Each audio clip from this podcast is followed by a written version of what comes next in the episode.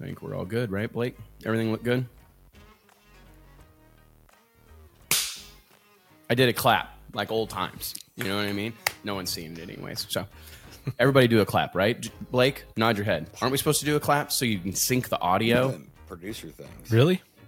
Yeah. What? Sync clap, Mike. So all the audio syncs. Ready? Does it all have to be together at the same time? He just looks for those spikes. Yeah. All right, so let's all hit it again. I'll clap first. 1, 2, 3. Mike. Bam! I'm gonna do Blake, it. I'd really like for you to do it too, I think, just for good. Okay. I think I might do it every time I go to talk.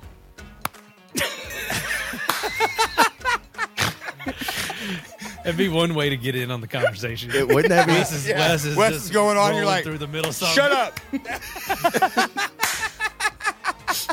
I miss you guys. Yeah, I miss you guys. Oh my goodness. Okay, so we'll try. We'll get this show started at some point. I was just thinking that. No, this should be on the show. Yeah, that should be a clip. Can we get one of them clipper things? Yeah. Blake, we need to just add you as a guest so you're not in the studio as a producer, because it is recording JT, is it not? Okay. Well, that's a bummer. That's okay. Can we get one of those clipper thingies? Okay, clapper. Oh, clapper. Go figure. That's literally what they're called. It's another Mitch Hedberg joke. I thought a clapper. Right? I thought a clapper was the light thing. No, just clap on, clap off. Just describe that was some high tech. It's also, back an STD, in the day, Mike. Like, oh, it is. Yes. Damn. Okay. Yep. That was some high tech stuff, Hudson, man. Back in the day, we thought that technology may never evolve past the clapper. Like that was. I thought about this the other night. We've achieved it. How about TiVo? Remember how big of a deal it was? Like in the mid 2000s, like, oh, wait, you're going to just record the game? You're just going to record your favorite show and watch it at your own convenience? What are you, live in the future? Yeah. You know, are you from a different galaxy? And now, like, can you imagine being the one that, like, thought that? I don't know. It just seems like it was such a short-lived revolutionary moment. Now when you hear someone say, oh, yeah, I got it on my TiVo, you're like, dude, you need to, like, catch up to the rest of the world here. I think it's so funny how that happens. You know what I mean? And then you think about the people that are in those businesses and, like, how quickly it evolves. Like, the product lifespan in all of tech is terrifyingly fast. I mean, you can come up with, like, the best idea in the world, and you better have 10 more iterations of it on deck because it moves fast. Well, yeah, the guy that don't you think it's crazy? that you know, Mr. VHS, he probably went from the mansion to the trailer park pretty quick. Blockbuster, man. Oh yeah. Right? Yep. I mean, it's just like standing there watching the like everything change all around you. You know what I mean? Like you're looking around, you're going, "Oh, this isn't going to last a whole lot longer." It's be terrifying. That did. I mean, you go and you try to get there early on Tuesday, you know, because you knew that's when the new movies were coming out. And you were pissed when you got there, and they were all gone. You know, remember? Because do you think about all the experiences? Like the DVD wasn't behind it, or the VHS tape wasn't behind it. You're like, God damn it! Yeah, and they had like a whole like the new movie had a whole wall, like the whole back wall. Yeah, and they're all gone. Hot movie, and they're all gone because they only actually got 2 fucking copies. They're just screwing with you. Yeah. Well, and it's that whole deal is. I don't. I miss that experience. Like I miss the experience of going and looking around for a movie, and like going and walking down like the random aisles, weird crap, and old comedy movies. Watch Gladiator for the 100th time, you know, because all the new shit. That was a solid pickup at Blockbuster. Let's go find 300. Let's see if they got a copy of 300. Super Troopers. We'll go watch that. Yeah. Sparta. Sorry. Remember when they got video games at Blockbuster and they were like, you can keep this for 3 days. Like, what? Really? Because movies were like a day. Yeah. You had to be back there the next day with that bad boy. Video games, or you better beat that. I mean, you play it all night long. Yes. Like, I'm going to play this thing for the next 72 hours. Solid. What's funnier, though, the longer that they gave it to you, the likelier the likelihood you're going to get it back in time. You know, it's like, you get this for 7 days. And you're like, okay, well, I'm not taking it back on the 6th day. You know, I'm completely overlooking the downside to the VHS or the video store situation is when you walked in there and you felt like you were headed to a hearing. Like, yeah. I would walk into Hastings, this local place in Kirksville where I grew up. I would walk in there and I'd be like, I hope these guys don't recognize me. Like, I've got a DVD that I rented like 2 years ago. Can't find it. So I'm going to come here trying to open another account or see if I can buy you're using DVD. Your mom's account like, now. Yeah. I use my mom's. Like, I always rent on my mom's account. And they're like, weren't you here like 3 weeks ago? Rented a movie under a different account? Man, I'm pretty sure it's under my mom. Check. It's in the notes. Wes can rent. It's in the notes. You just got to scroll down on the little blinking cursor. Scroll down. You're the reason they had to start selling skateboards and fucking pipes. Comic books. Yeah, they turned in halfway into a head shop and an old record store. You know, they did. Hey man, they were trying to stay alive. Sold everything. Yeah, they were trying to stay alive. Did you guys have family video, or was that just a thing around here? Yeah, we had family video. No, we didn't, did we? We had family video. Now it's a paint store. It's a You can see all the old family videos. They're all like something different now, like gyms or. I wouldn't call it family video, was it? What was that called? Wasn't it called family video? Uh-uh. Yeah, it was. Right across the street from Hy-Vee, the grocery store. Yeah, no, I don't think so. On the corner. Wasn't it called family video? There was another one I quickly. You know what I do remember, though? I rented my first. That's where I rented the UFC VHS tape from. I remember that. I remember going there and renting like. UFC, I don't even think they called it one. It was just UFC, Ultimate Fighting Championship. I remember going and renting that VHS tape from there.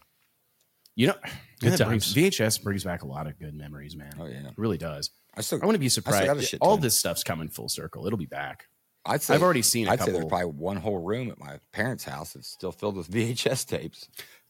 Right, I remember going. There was this rich kid. You might not want to look through there though. Over at old Richard's house. Oh no, not at my dad's house. My dad had his porn collection. Those movies came in a different color case, if you remember correctly. Fucking impressive. Like the whole back room at the car lot was nothing but fucking porn movies.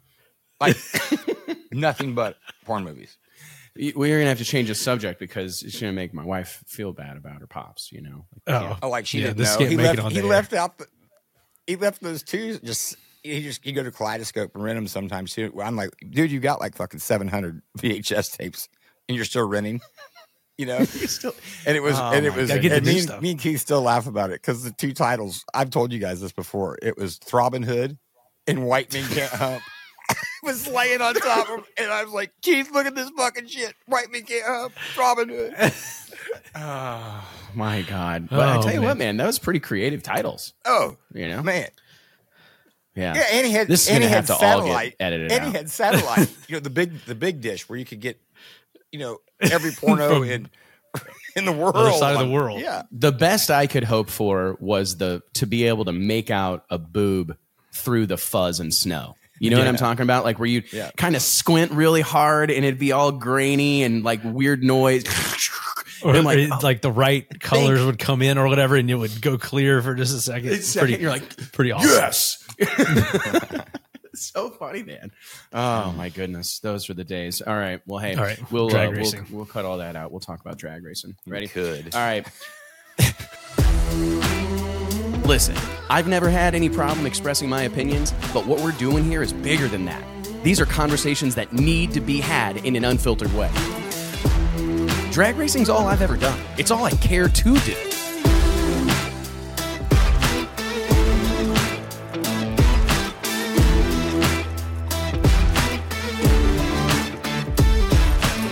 I respect the history, I appreciate how far we've come, but I want more for this sport, and I'll fight for it. It's uncut, it's unfiltered. This is the show of shows. The biggest names in drag racing. No holds barred.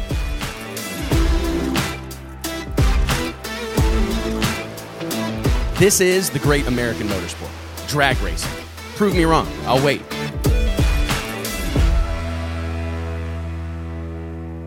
Hey gang, Wes Buck here, Drag Illustrated Magazine, checking in. It is Wednesday, October 18th, 2023. We hope you're doing well. We got a barn burner of a show for you today. We got a lot of ground to cover, man. There's so much drag racing going on. It's honestly overwhelming. If you're paying attention, if you're trying to follow everything that's happening in the sport of drag racing right now, you got your work cut out for you. I mean, I know for me, our team, there's something going on every weekend, multiple times throughout the week, sometimes huge events just stacked on top of each other. Think about the last couple of weeks we've had in this sport. I mean, the NHRA in the midst of the countdown to the championship, fresh off a barn burner at the Texas Motorplex. Holy moly, what a weekend for those guys. We got No Mercy taking place down at South Georgia Motorsports Park. We got No Prep Kings still bebopping all over the country. Unbelievable. We got all sorts of back of the track shootouts, big money bracket racing going on.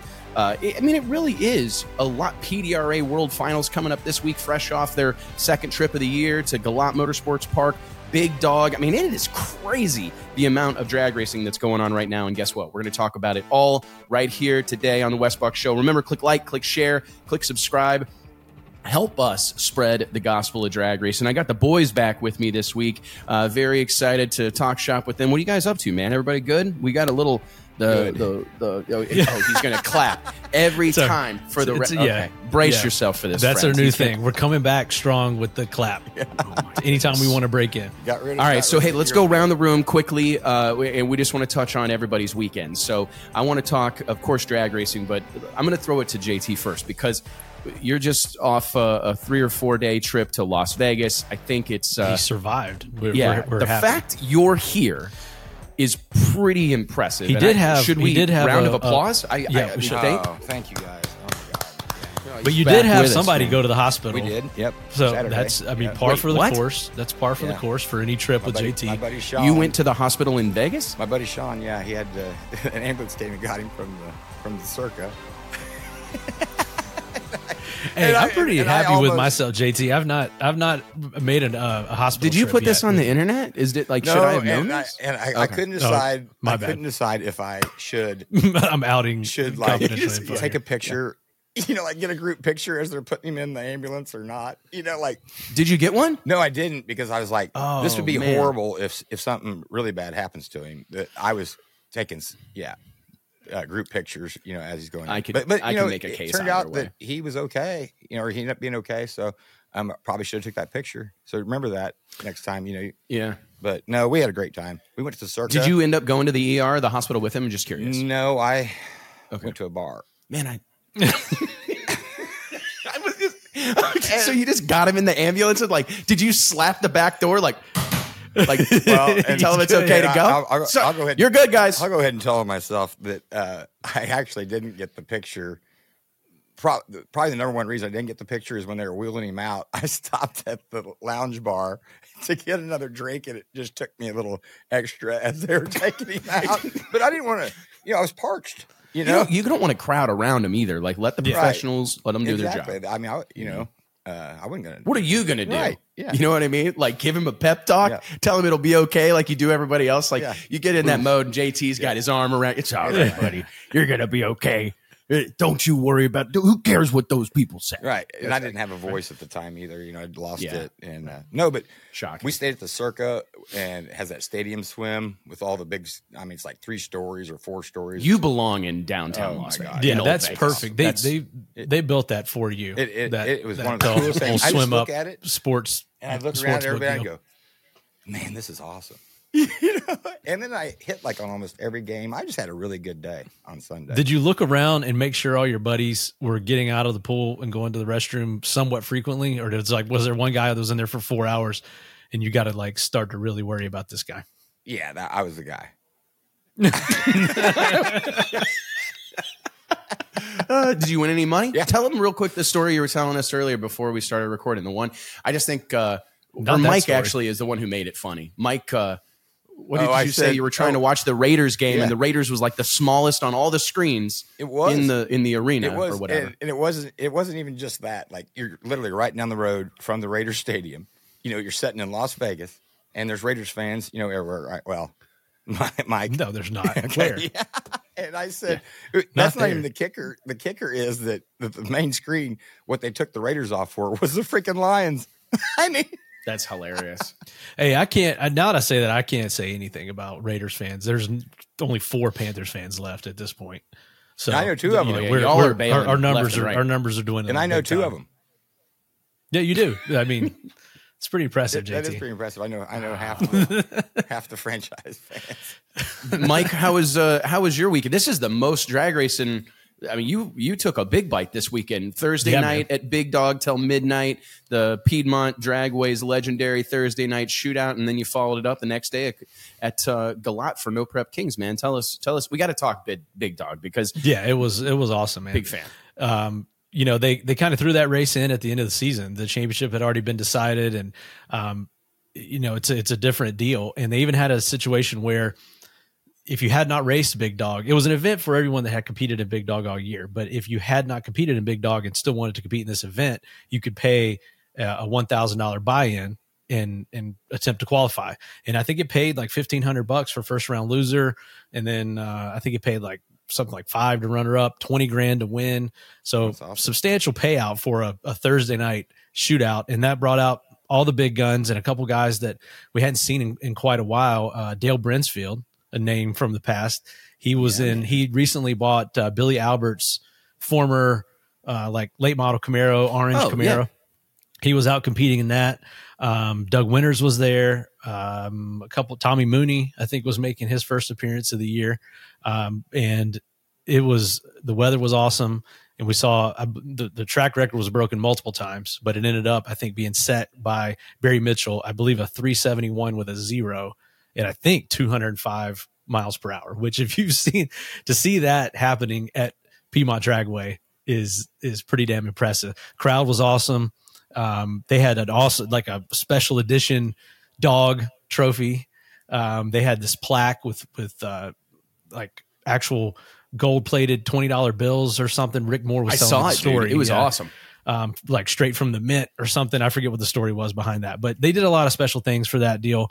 And I think that they're really building something there for next year also. But ever since the track's under new management, new ownership, they're doing a lot of things, renovating the tower. I went inside the tower. They're cleaning that deal out and put like all new bathroom, new rooms in there.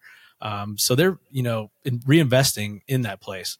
So it was really cool. For my money, the best, I don't know, 4 or 5 hour door slammer show that you can see in the country.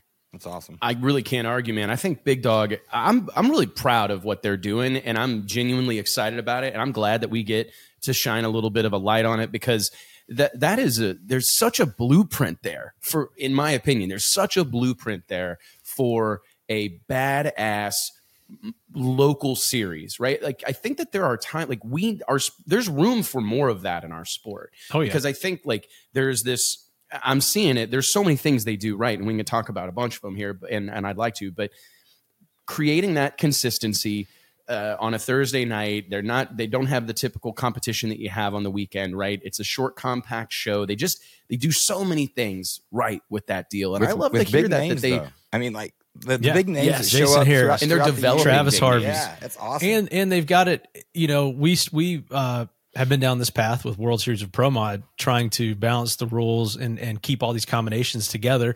And you're going to have your outliers, but Travis Harvey went a 371 with and change, and then the very next pair, Barry Mitchell went a 371.0, I believe. So they're right there together. And just super impressive to run that at that track. It's not a bad track or anything, but again, if you've been there, that's what makes it. The fact that the stands and the fans are right on top of the track. The track itself, it's not a wide track where you could have like multiple grooves or do your burnout in multiple places. There is one place you can do the burnout and one groove, and you've got to be in that groove and then on the chutes quick to get stopped there. So really an exciting show. And looking forward to seeing what they do there next year. And I got to give a shout out to my buddy, Jason. I believe it's Jason Manger, I think is how you pronounce his last name. Met him there. Huge fan of the show. And I promised him that if Barry Mitchell won the race, that we would have Barry on the show this week. But Barry was runner up to Jamie Chappell, who was deserving of the win. He made some awesome runs in the War Eagle Corvette. Really cool to see him, longtime pro mod racer and local guy, having some success. And he actually took home the $20,000 in the trophy. So honorable mention to Barry Mitchell and the crew there. And I told him I'd give him that shout out. I got Jamie's number from Rick Moore because I was going to call him this week, because it's just like, man, that's such a special thing that's happening. The way it stood the test of time. And I saw Jason Harris, a quote card that showed up on the Drag Illustrated social Shout out to Kayla and Nate and the whole team, DI, killing it on social media. But anyways, it was like that $20,000, fantastic. But that dog trophy is really what they're after. And it was funny because I actually ended up, you know, I'll kind of share with you guys my weekend, and it was a long week down here. Oh my goodness. I think the whole team down here at the Texas Motorplex outside of Dallas, Billy Meyer's incredible facility that has since been taken over by his daughter, Christy Meyer, and her husband, Barry. Just incredible people in a 10-day marathon, man. My first trip out to the Motorplex in the last 10 days was last Friday, and it's like just one trip out there after another. It's holy moly. But the music festival, all that they do locally, it's massively impressive. Not a detail missed as far as I'm concerned.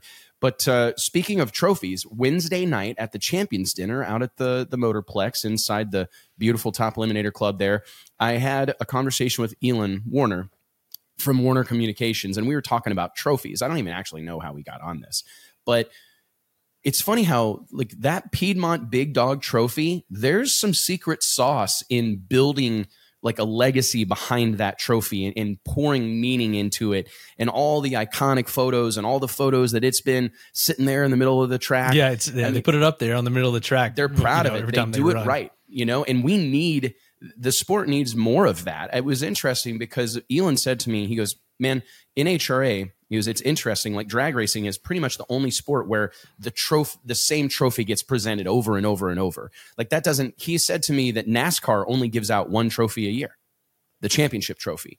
All the other trophies are a product of the track, right, or the event, right? So, and it's like the same with IndyCar. They give out one trophy, the IndyCar World Championship, right? That's their trophy. He made a point to me that if you go to Force's shop, John Force Racing or whatever, you got to get down on your freaking hands and knees to read the label on the front of a Wally to see where it's from. And it's amazing that the NHRA's built that, but it does to me show or demonstrate that there's an opportunity to maybe have trophies that are event specific. He mentioned we've seen a few of those, right? Like the silver ones, right? Like, and some different variations. But look at how much it stands out. Like the Motorplex, as an example, you've got you win down there, you're getting the hat, right? You're going to get to pick the dinner at the Champions Dinner. Like they really build a lot into winning that race. The belt buckle, it's a whole thing. I mean, it's a huge deal. You get the ice cream scoop at Norwalk. The chalice and Sonoma. Yeah, the wine chalice and Sonoma. Those are some of the most. But those are some of the most. I mean, what did we do? Like we just identified a few of the most celebrated races in all of drag racing. Those are some special events. It's like referred to differently if you think about it. It's not the Wally. It's a Wally, and even they even. Kind of brand it like some of these other events, like when they do, I don't know, like the streetcar stuff or something, and they'll say we're racing for a Wally this weekend, and that, and you know, they'll actually get like I think a smaller or Wally, they have like a glass some kind of cutout of one. They've got they've got a slew of different versions of it. They're scaled down. Like, it's like a badge of honor, obviously, to how many of those bad boys that are all the exact same can you stack up on your wall, like at Don Schumacher Racing or Jegs when we went there, John Force, obviously. So it is a different deal. I honestly never even thought that NASCAR or IndyCar doesn't give out a trophy for every race. I'd never thought about it either, but it really kind of opened my eyes to the fact that there's an opportunity there. Like if I'm any track owner that isn't Norwalk in the Baders, isn't the Stampede of Speed, isn't Sonoma, I'm thinking of what I can do next year to make, because we've talked about this before on the show, that what can we do? There's a couple things. How can you make the venues look visibly different, and how can you make winning your event unique and not just another race with a different backdrop or whatever? I mean, you show up at the Motorplex, dude, on Sunday morning, they had longhorns grazing alongside the track in the grass. Like just there to set the tone. Just for ambiance. Just for ambiance. So like you show up and I'm sitting down there walking. It's before the racing starts or whatever. You walk around and there are literally cowboys on horseback and girls on horseback watching over these longhorns as they graze up and down the side of the track. And I mean, if you looked at it from a drone, any footage that's captured from this past weekend, it's going to be unmistakable where it's at and what was happening. It's obviously at the Motorplex, and it's obviously during the Stampede of Speed. Can you say that about many other national events? Like, if you just glance, could it just be a well-attended any event? Is there a way to identify what exactly is happening at a glance? I would argue that in most cases, you can't. I mean, obviously, if the parking lot's full, there's only a handful of events that do that at drag racing facilities. But I think that that's a real powerful thing that I would love to see more tracks do. I mean, we could come up with something. We could workshop it. What's that? Oliver, who has a huge, the biggest longhorn. Yeah. Yeah, he's got a big following. I mean, and that's first part of the winning experience. I thought you know? It stood there outside of where we ate the championship dinner last year. Remember that? Yeah. I literally thought it was fake. You know?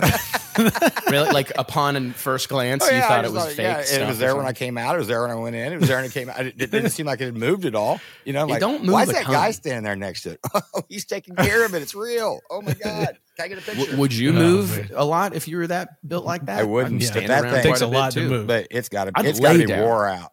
It's had a long way. It's got to be, man. It's been paraded around all over.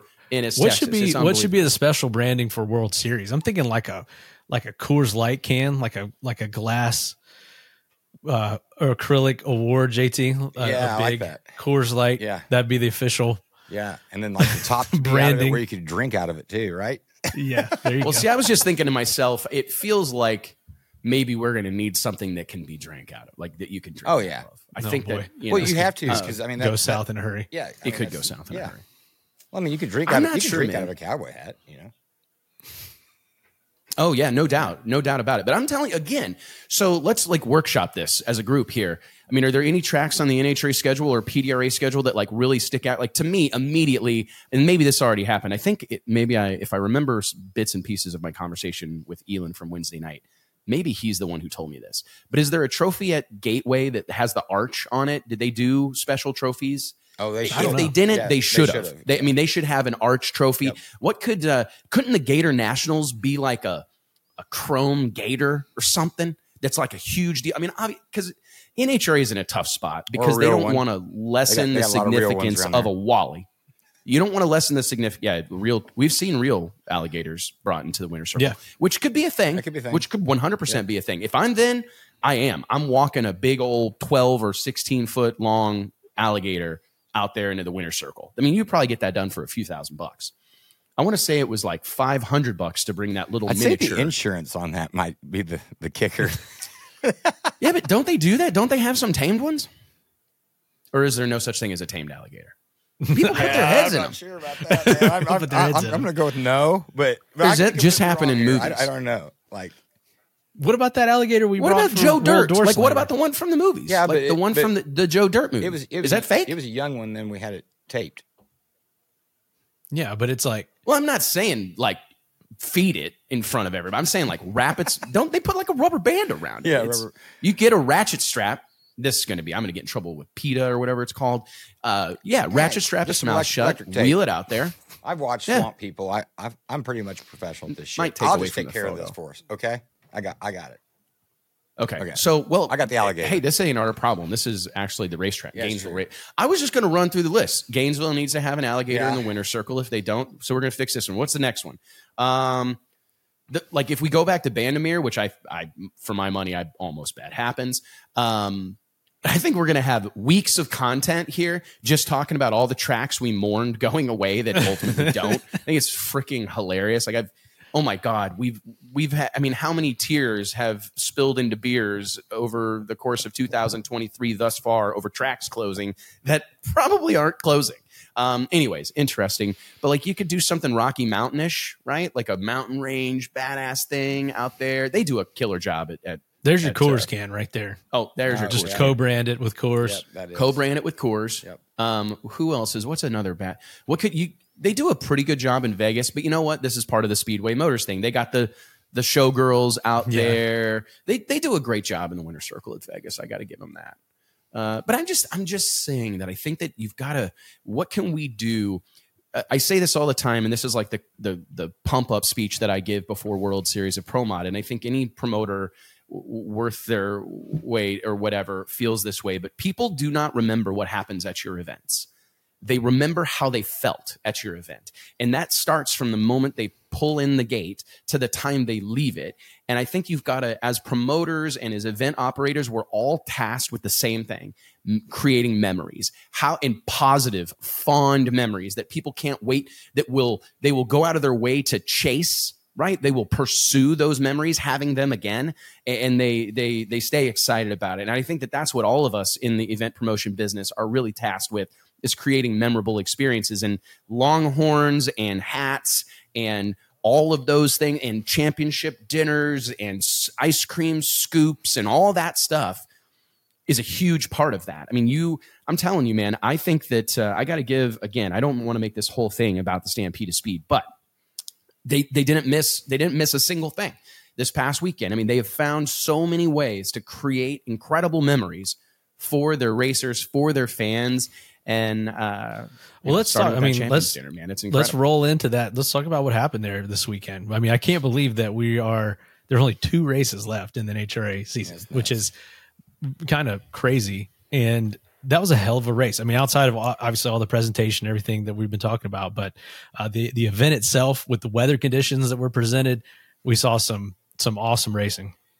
Let me take a minute real quick to remind you guys that each and every episode of the Wes Buck Show is made possible by way of flowracing.com. If you're a drag racer or a drag racing fan, you got to get on board with Flow Racing. The world leader in sports live streaming, Flow Racing provides unlimited access to drag racing's biggest events like Donald Long's Lights Out, No Mercy, and Sweet 16, every stop on the PDRA and NMCA tours, Funny Car Chaos, World Cup Finals, Streetcar Super Nationals, of course, the Skag Power Equipment Pro Superstar Shootout presented by Johnson's Horsepowered Garage, and the world-famous, biggest, richest Pro Mod drag race in the history of the known universe. You know what I'm talking about, the Drag Illustrated World Series of Pro Mod. You're able to watch them all, and you're able to do it from the comfort of your own home. The platform provided by Flow Racing is changing drag racing for better, and there's no limit to the good they can do here. So log on to flowracing.com today and join the movement. Some of the best drag racing that I've seen this year, and it's just amazing when we get into record-setting season and there's a little chill in the air. There's really no place like the drag strip in October, right? Like, oh, yeah. Wherever you're at, that's when you want to race. It's when you want to race, man. I mean, if you're wearing a hoodie at the drag strip, it's a good time to be alive. And the sun's shining, and you're wearing a hoodie, like, oh my God, that is a match made in heaven. Sunshine and hoodie weather and a drag strip, that's a fantastic recipe. But the good Lord provided incredible weather this past weekend for the NHRA Fall Nationals. And to your point, Mike, holy moly, what about some drag racing? Let's start in Pro Stock Motorcycle. Badass weekend for both those categories. Quickest qualified field ever in the history of NHRA Pro Stock. The bump was a 6:53 with a 6, I think. Prior to that, the quickest field in history was like a 6:55. I mean, it was considerably slower. Incredible to have 16 cars spread across a 48 to a 53. Most cars in the 40s all weekend and well over 210. So that place has always been good to Pro Stock cars. If you're, it can be dicey, the narrow groove. We saw that. What was it? The Kenny Koretsky, Bruce Allen deal way back when. But that place, when it's right like that, man, it's as good as any as far as conditions for naturally aspirated cars. Well, I mean, in all this drag racing, I mean, first round was interesting, right? But I mean, very quickly, it was side-by-side 50s, side-by-side 40 runs. I mean, just really, really, really incredible there. That Troy Coughlin and Erica Enders going 6:46 at 2:12 there in E1. I called it, dude. I called this 6 months ago. That they were struggling, but you can't count her out. And if you're going to get her out, you've got to get her way out. Well, nobody called it as closely as I did, judging by the Drag Race Bracky Bonanza. Oh, listen to it. Standings. After coming off my win at Charlotte, where I got me a nice Greg Anderson plaque, I thought I had me an Eric Enders plaque wrapped up.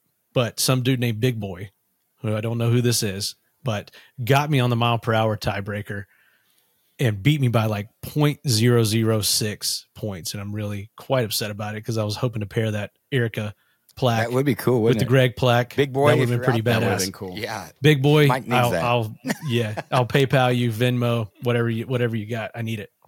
I just, but, as far as a championship is concerned, like everybody was counting this team out not that long ago. Oh, they were like in 15th place at one point in time, really rough start to the year. And it just felt like when you get someone, it's like when you got someone hurt in a fight. You got to finish them. You cannot give them any oxygen. Like if they're down, they're hurt, you've got to pour it on. Oxygen. And I just felt like they did not have, like there was an opportunity, in my opinion, earlier this year for anybody else, the KB teams, some of these independent outliers to make a move. But they didn't. I mean, obviously, everything is relatively equalized following the NHRA U.S. Nationals, where the points reset and we see all these guys stacked up within 10 points. But like they needed to break her spirit and kind of get her out of the conversation before that started, and it didn't happen.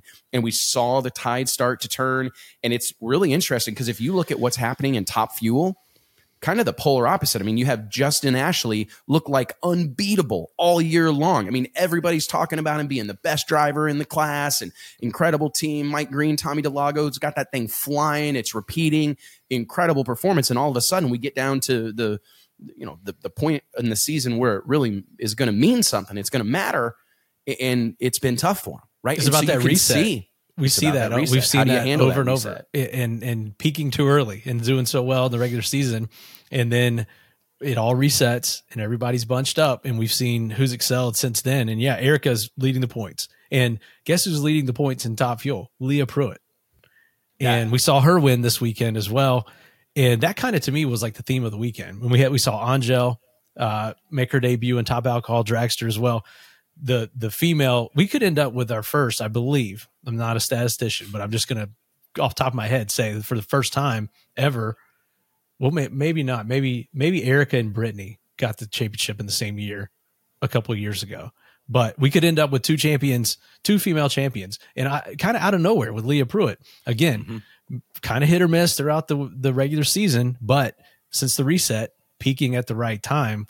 And she actually, her and Hagen got the first double up for Tony Stewart Racing at the same event. So really just the diversity that we always talk about and how successful these women are now drag racing. And now we have a new most successful winningest female in the history of motorsports. Erica not only is leading the points and won this event, but set that record, I believe, with 47 wins. She overtakes Angel, who we just spoke about, out there again now with Top Alcohol Dragster, for that record, which I know we've talked to her about at various times throughout the years, as far as being one of the last milestones that she's trying to achieve in her career. And now she got that as well. So in the end, it looked like everyone remembered the struggling and writing that team off at the beginning of the year. And here we are at the end of the year. She set that record. She's leading the points. She's winning races. And so they're right back at it again, where we expect to see that team every year. I mean, yeah. I mean, there's a couple things real quick going to Erica's performance. I just want to, I mean, obviously the cars, we saw everybody running really well this weekend. Like we just talked about, the quickest field ever assembled in the history of NHRA Pro Stock, 653 bump. But to see the way Erica steadily progressed throughout the weekend, I mean, they came in with the performance on Sunday morning, obviously, like I said, 646 off the trailer in first round. But here's what I like to see is that 056 in E1, 027 in E2, 012 and E3, right? 026, like her lights steadily improved. She knew what she was doing. And I'm sure in the final against Dallas, it's this whole thing of they're mindful about adjusting the clutch linkage, air gap, like everything they're doing. They like know what their reaction time is, what light they're going to put in this thing. Basically. I don't understand. I still can't figure that out. It's incredible. Like for her to be consistent enough that they can make changes to the car and slow her reaction time down or speed it up. And I'm sure there in the final, it's like, okay, we got all the...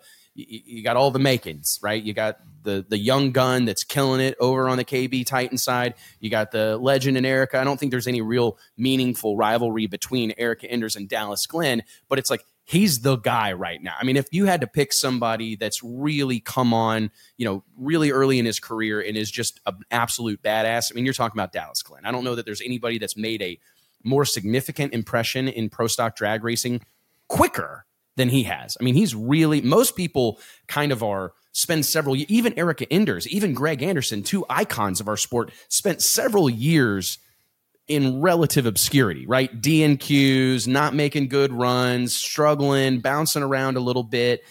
Dallas Glenn from the jump has been a hitter out here. So I think Erica goes into that final round probably revved up, and it's a battle of like, let's not give this away. Can't red light. You know we got a car that can win this race. Go up there, go green, cut a good light, and win. What was the light in the finals? 026 to an 055, 053.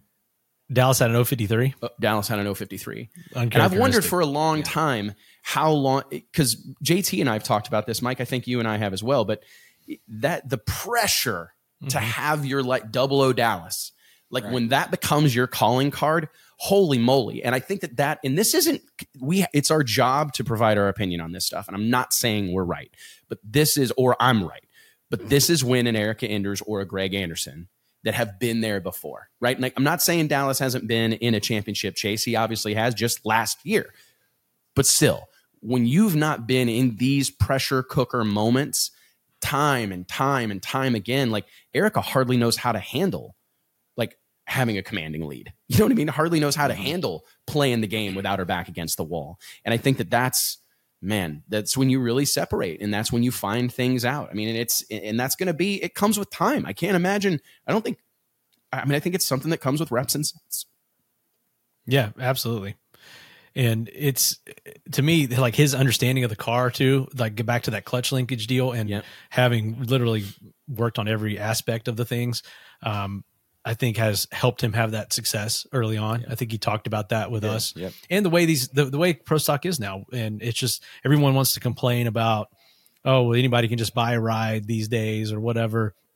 And that may be true to a degree with the engine program and the way the whole elite KB, you're either on one of those two teams, right? But you still have to have, pro stock is the class where if you can't drive that car, it's going to show immediately. And we see drivers determine the performance of that car more than any other class. And so there's be there, no doubt. Yeah. And it's in like, I've heard so it said, we've regardless all heard of where you start, right? Or you buy your way into a ride or jump into a winning ride like he did, it's still going to show if you can't drive the car. Regardless of, like you said, regardless of where you start, it's kind of a pass fail. And I've heard it said that anybody can drive a pro stock, but pro stock car, but very few people can do it well. And I think and do it consistently well, right? I mean, we've seen all sorts of guys have great days, right? Got a lucky horseshoe up their rear end, you know, that we've all had those moments. But the people that are able to consistently perform in those conditions, consistently be the difference maker, they're few and far between, man. And that's what makes pro stock like such a fun category to follow, is that it really, I mean, you can give everybody the same equipment and send these drivers out there, and it's a human being is going to make the difference in those cars every single time. Yep. I mean, I think pro stock motorcycle probably fits that bill. I agree. Yeah. In a lot of ways too. And we're seeing Gage Herrera really just kind of put the hammer down. Won again this weekend, his point lead. If you look at the other categories, I mean, we're talking about Top Fuel is separated by 4 points. Pro stock is separated by 85. Funny car by 36, and then you go to pro stock motorcycle and it's 156 point difference there. Mike, did you ever imagine that we would be talking about Leah Pruett as a championship contender? Like, I'm not trying to downplay, you know, her success or anything like that, but I mean, my goodness, she has arrived on the scene here. Like, it was just not really on my radar, to be honest, a scenario where we would be talking about Leah Pruett leading the Top Fuel points, especially this is the most competitive era we've ever seen in Top Fuel drag racing. And Leah's out here in the thick of things, man. She's out front. It's all about getting hot at the right time is we would normally say. And, you know, peaking too early, I really think is a deal. We've seen it twice in a row now with Justin Ashley. I feel like we were kind of having the same conversation last year where he wasn't going into the race in Texas with the points lead. And then it kind of all came apart there. He's still only 100 points back. But man, you got a tight three-way race right now in Top Fuel with Leah, Doug, and Torrance. Torrance is always there, always hanging around, lurking for that championship. We're not surprised there. No, we talked about that. But Doug Kalitta, I mean, who saw Doug Kalitta going on the run that he's been on for the last, month or month and a half? But everybody was kind of waiting for that, though, weren't they? I mean, yeah. You know? I mean, 100%. Everyone's been waiting for that for 30 years, you know, with Doug. Everyone has known it's there. And finally getting that deal together and having that success. So really, it's, you know, saying that about Leah. I'm as surprised about Leah as I am with Doug, but two obviously top tier teams, top tier drivers with the experience to match. And so from that regard, I'm not surprised. And wouldn't it be wild to see Hagen and Pruett win a championship in the same year for Tony Stewart Racing? I think it'd be enormous, man. And I mean, the stage is set. And if I'll tell you what, I was actually lucky enough this past week to get to spend a little bit of time with Tony Stewart. And, you know, not like I'm hanging out with my homeboy or anything, but we had meetings this weekend. No, humble brag. No, I'm not trying to. I'm not trying to. Dropping names. But I am. I'm not trying to pull a Stephen A. Smith and like talk about my buddy Tony Stewart, right? It's not. He's not like, but. Well, you didn't fly on the PJ getting to know him. Like Nate. No, I did not. You're never going to top Nate. No, you can't top that one. You know, that's a tough story to beat. But for real, you can sense there is a spirit of competition in that camp that is unique. You can feel even Tony's intensity, like watching him. So I'll share a couple like anecdotal stories. So Saturday night I had a meeting with a bunch of the pro people, and we went over to Tony's pits, and it was like he had unfortunately just lost, you know, not for unfortunately, fortunately or whatever, but for unfortunately for Tony, he had just lost to Angel Sampey in Top Alcohol Dragster. And I mean, he was fired up, man. I mean, and it was just like, for me, it was a really cool glimpse into the kind of competitor this guy is, because I do think that it would be easy to sit on the sidelines and say, he's having fun. He's just racing to pass the time. His wife's there. He's got this team. He's got... Clearly, Tony Stewart does nothing halfway, and to see his passion for what he's doing, that I think a lot of people could easily kind of just look over, you know what I mean, or say is just him kind of going through the motion. I mean, this guy's here to win. I mean, he wants to win an NHRA Top Alcohol Dragster World Championship. I mean, it's a big. This is no having fun. This is no getting my thrills, going drag racing or whatever. This is a competition-driven deal, and it's hard to imagine a scenario that doesn't spill over to everybody else on the team. Like, there is a burning desire amongst that group not to go have fun at the races. I mean, I'm sure they're having fun. Don't get me wrong. Drag racing's the most fun, right? But they're there to win, man. And it is just, you can feel it. You can see the way, like, Tony, have you ever caught those when the Fox cameras cut to Tony and he's on the starting line standing behind? And I mean, it's serious business over there, man. And what a situation. I mean, they are technically in contention for 3 world championships across 3 different divisions. I don't know that they could make any more of a splash, they being Tony Stewart Racing, right? Like, they could not have... You see this happen in other sports and in other motorsports where, like, some big name people kind of come in and get their... Man, he's become a player in our space very quickly. I mean, it is a real deal that I did not see changing anytime. I think a lot of people would appreciate hearing that. I mean, I think if you look at Tony now and you've been around him or just seen him at the races, it's a different Tony than what we're used to seeing in the heyday of the NASCAR competition, and how he was the, you know, the black hat, the willing villain or whatever you want to say, always speaking his mind and was the bad boy of NASCAR at that time.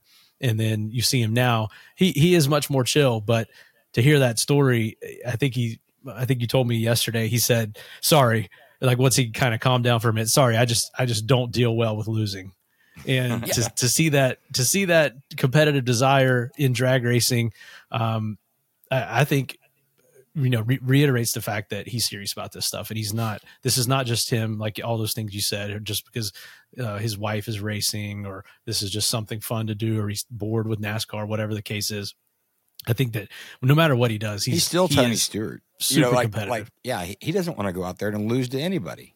I mean, like, because he is Tony Stewart. Anything. You know, I mean, like, I mean, really, I mean, I mean, I hate to say it like that, but you know.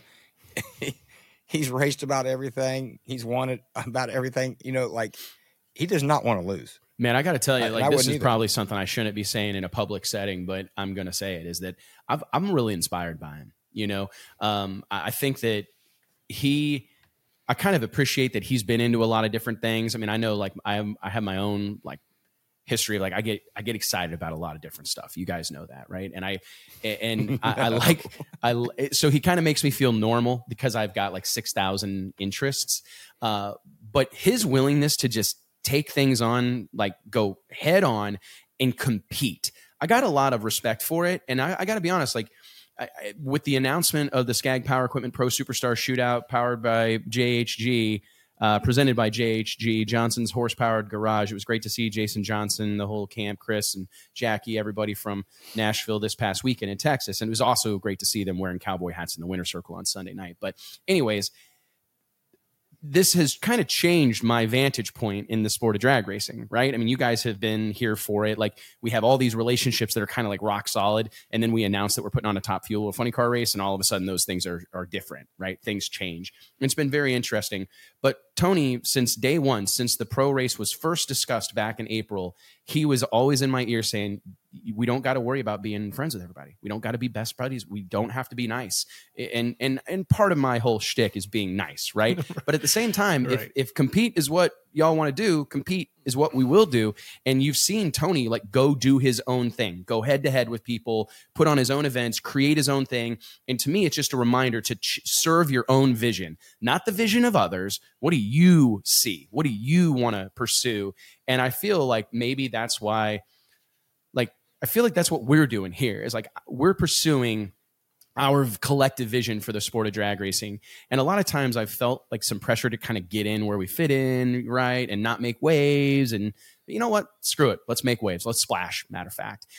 And hey, gang, remember that each and every episode of the show is made possible by way of our friends at Stroud Safety. Stroud Safety is known for their top quality safety equipment, from drag chutes and seatbelts to fire suits and blankets, all 100% made in America. Log on to StroudSafety.com today and make sure you tell them we sent you. It's so true, man.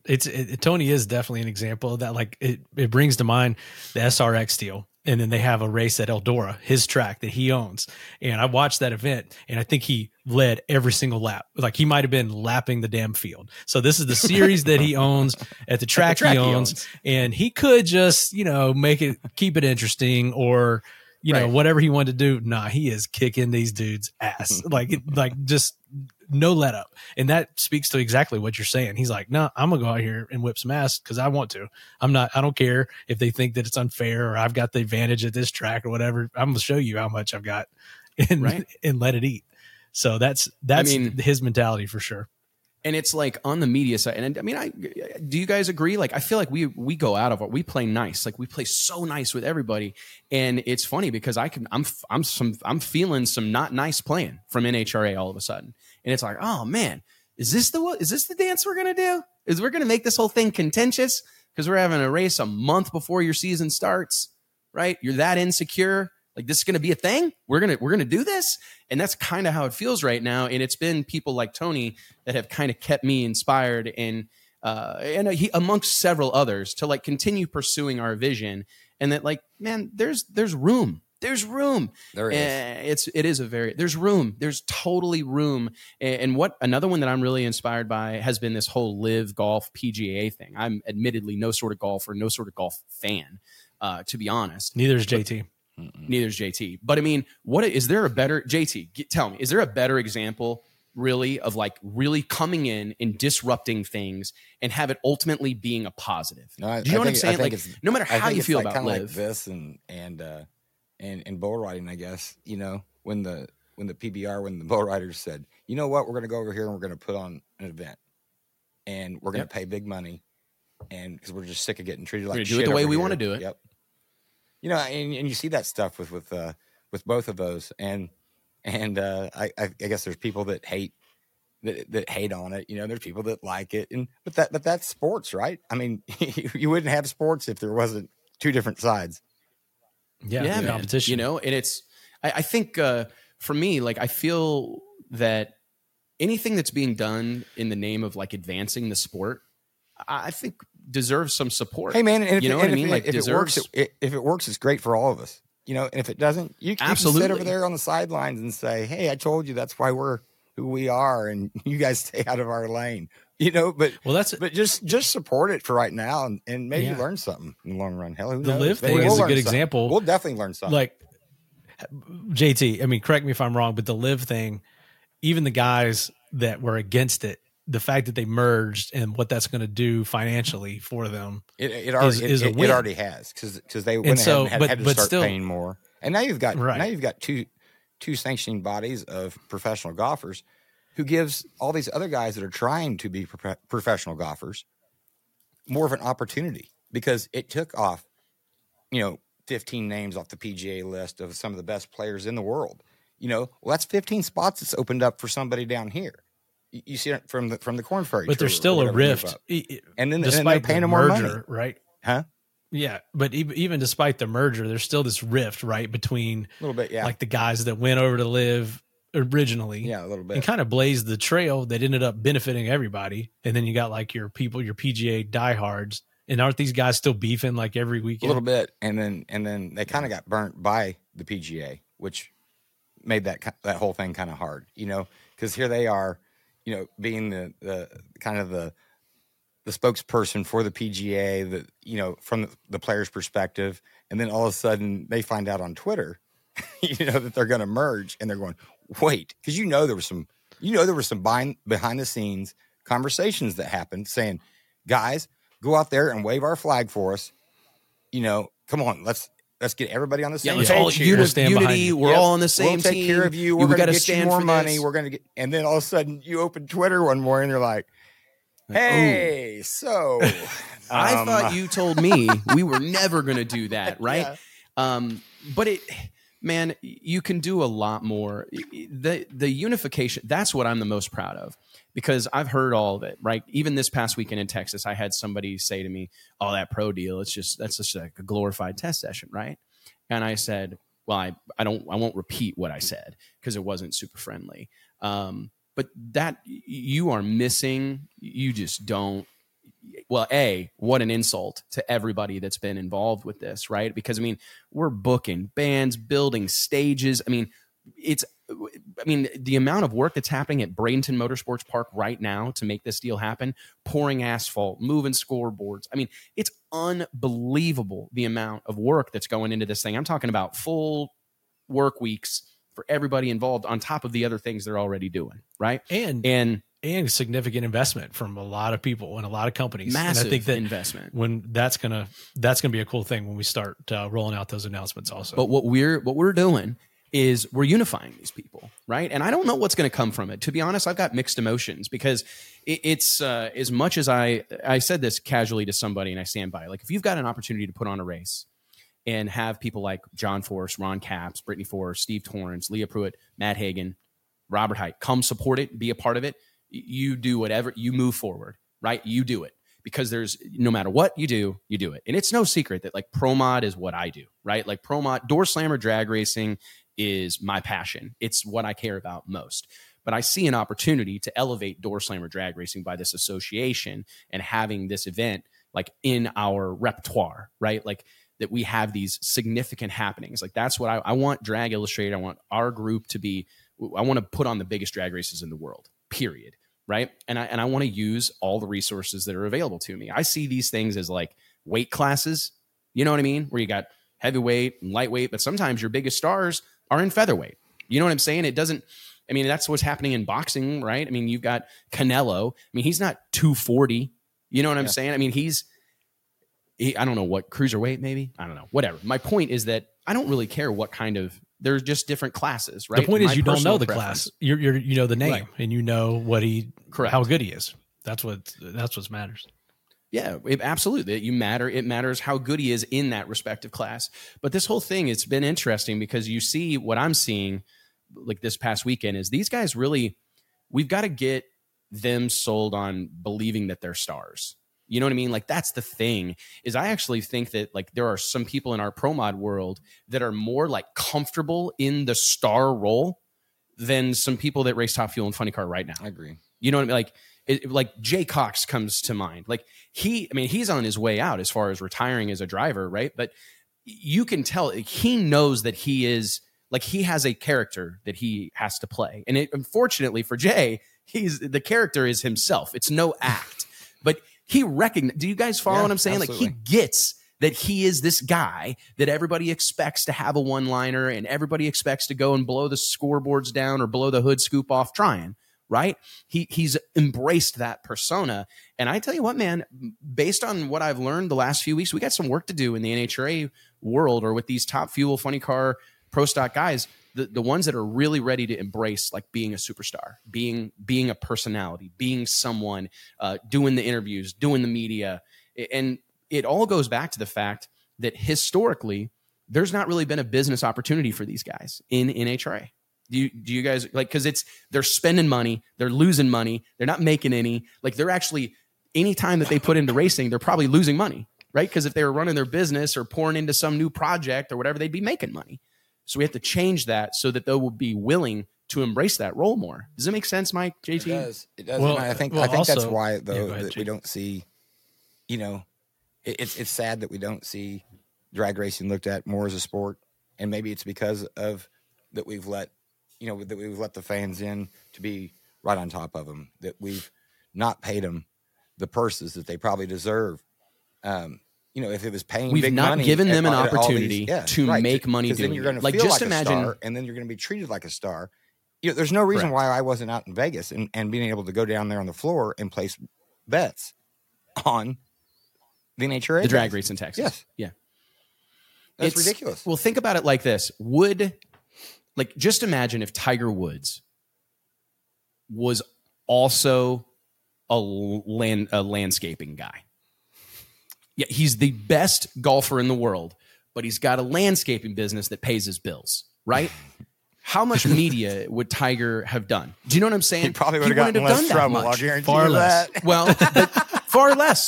You know what I'm saying? Because it's like when you take those guys and it's like, okay, there's nothing in it for me. There's no reason. Like, it's this whole thing. In many ways, it feels like it's built on the generosity and the good nature of all these people that exist in the sport of drag racing. I mean, the ones that are out there like promoting and whatnot, they're just doing it out of the kindness of their heart. There's really nothing in it for them, right? There's no pay-per-view points. There's no, percentage of the gate. There's no revenue share. Isn't that probably why you have a higher turnover rate from?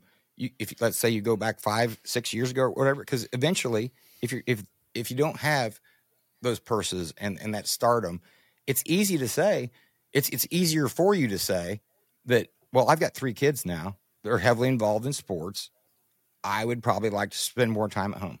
Where it runs its course, it burns out. That's especially when you're losing your ass doing it. Yeah, yes. Right. You're losing your ass doing it. Like, you're going, I'm having so much fun, but it's kind of like being like an alcoholic and just deciding one day, like, well, I have a ton of fun drinking with my friends, but it ain't fun anymore. You know what I'm saying? That's like, I go JT's out. JT's like, what the hell are you talking about? Oh, it's not possible. JT's like, well, I feel seen. This is an hour stand-up comedy show from Mike when he gets on a roll about this. Yeah. Right, but do you know what I'm saying? I have to charge for that. Fun. I'm sick of having fun. But I'm telling you, until we create an environment in drag racing where the juice is worth the squeeze, we're going to struggle. Yep. And that's what I want to be responsible. Like, if when I look back on all this, I want to feel that we were constantly working to make sure the juice is worth the squeeze. We started in the media, right? That's where it started. And we knew that the opportunity that we had, right, that was something that we could do right now. What was the pain point? Every business is built on solving a problem, right? What's the pain point? Identify the pain point. What I saw 20 years ago when we were kicking the doors open at Drag Illustrated was, I can't pay all these guys to go drag racing, but what can I do? I can make them feel really good about it.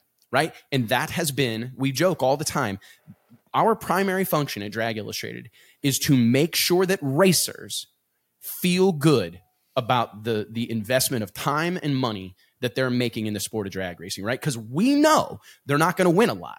Right. They're not going to win a bunch of money. I mean, some of them do, but the rule is that you're going to spend a ton of money going drag racing, right? What's the joke? If the quickest way to become a millionaire drag racing is start out as a billionaire, right? Right. I mean, it's so well known that it's a meme. I actually told someone that story this weekend, sadly. Right? It's so funny that it's like a stereotype. It's a joke. It's so true.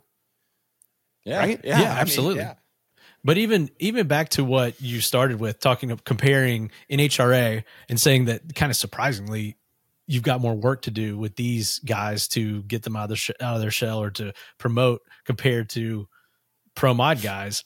I feel like it's a necessity. And any of the pro mod guys that have had success, over the last 20 years have been good self-promoters. I think about the early days. I think about the Stevie Jacksons, the Jay Coxes. You have to. Oh, and it goes further back. Scotty Cannon, Shannon Jenkins. Like, these guys knew the cars. If they weren't a star, they would try to make. If they weren't a character, they would try to make the car a character. Well, even then, you had to. Even a Scotty or Shannon. My dad. I watched my dad.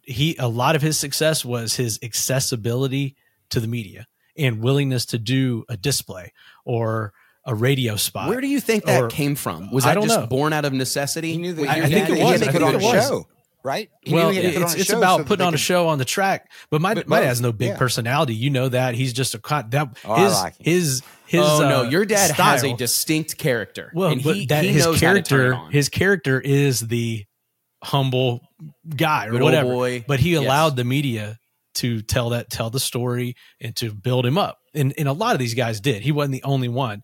That's kind of an unsung deal of the early pro mod days, is their recognition that that kind of mentality is what got Prudhomme and McEwen and all the guys, Garlitz, is what forwarded their career down the path. And back to your comparison of door slammer guys versus NHRA, and that it's surprising.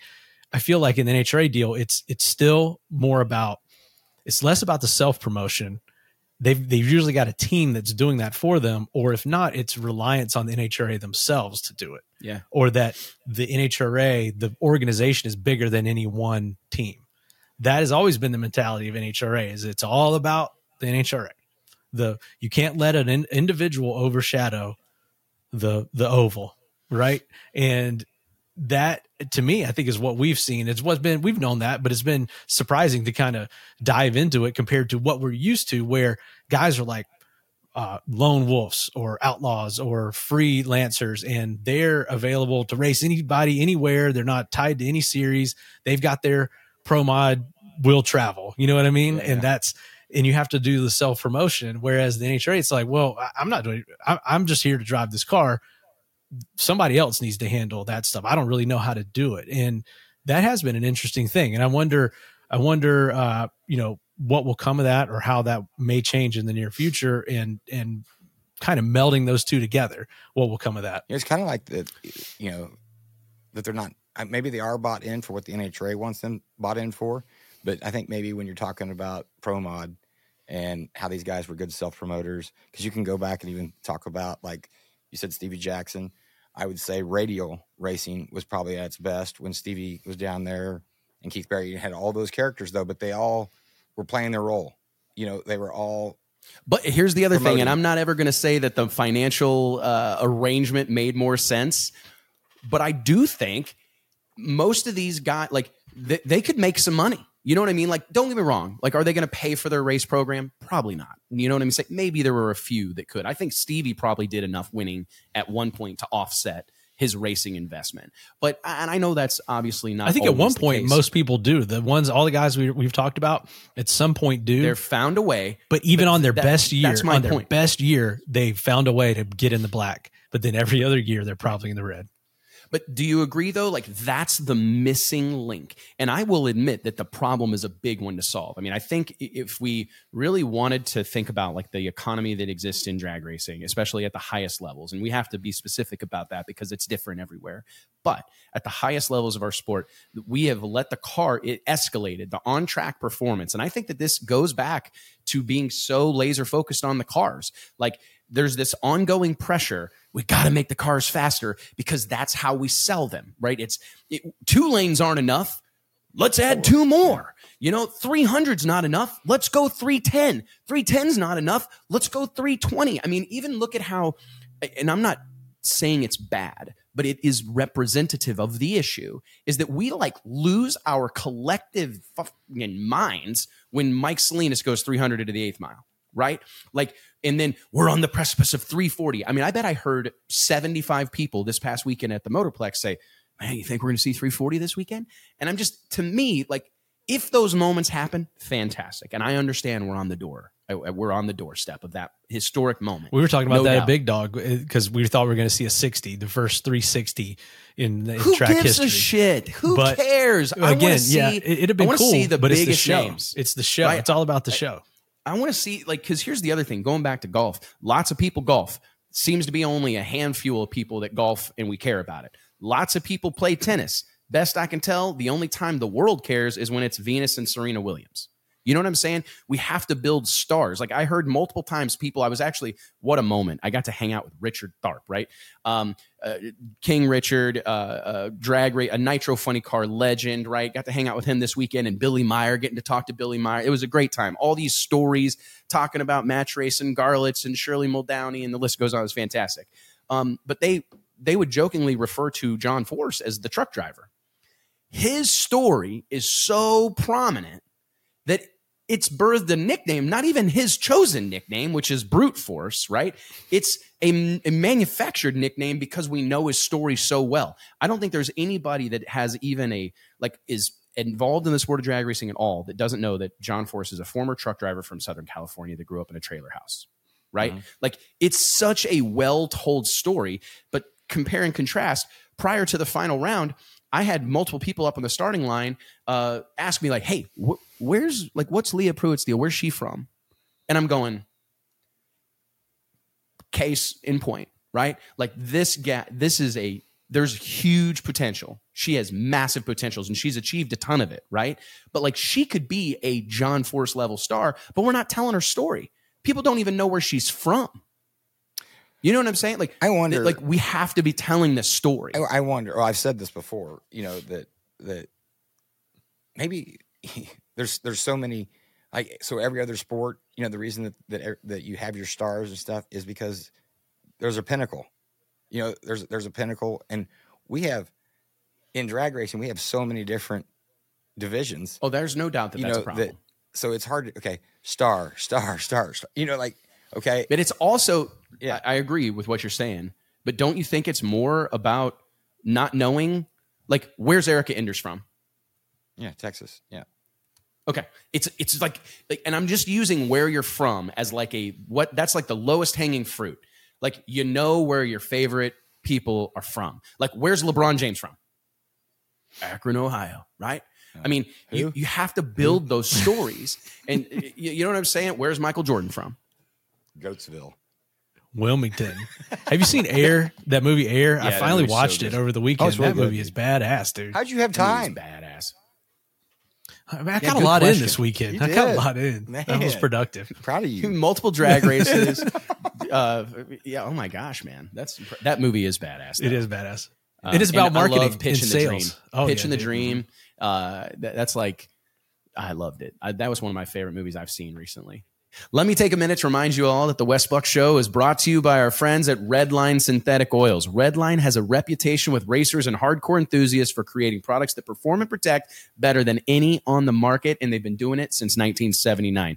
Whether it's your race car, your tow rig, your motorcycle, or your lawnmower, when you think about lubricants, you need to think about Redline. For more information, log on to redlineoil.com. Hey, JT, back to your point about you said multiple divisions. Yeah. It's got to, I think what you're saying there is multiple pinnacles. Right. And I always kind of question, what is the pinnacle of drag racing? Well, World Series of Promos. And that's probably what I'm saying. Yeah, besides the World Series of Promos. Yeah.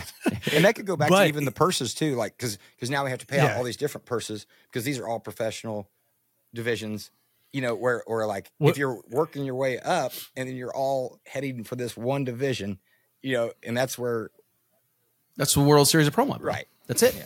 That's what it is. In traditional, if you asked any traditional drag racing person, they're going to say Top Fuel, Funny Car, NHRA, Indy. No, class. Yeah. Division. Oh, class. Okay. So they're going to say Top Fuel, Funny Car. Yep. No doubt. They might even just say Top Fuel because that was all top. It's the pinnacle. But in today's world, and I had this conversation with you yesterday, Wes. What metric are you judging that by? Because look at Street Outlaws. We say all the time that Big Chief or Murder Nova or Daddy Dave or whoever or Ryan Martin might be having more success financially and visibility wise and fame wise than than the top racers in NHRA. I guarantee. But if you ask a diehard drag racing person, they're going to say Street Outlaws is a fucking joke. Bleep me out there. I like this because Blake can bleep me. Is a joke. Or just leave it.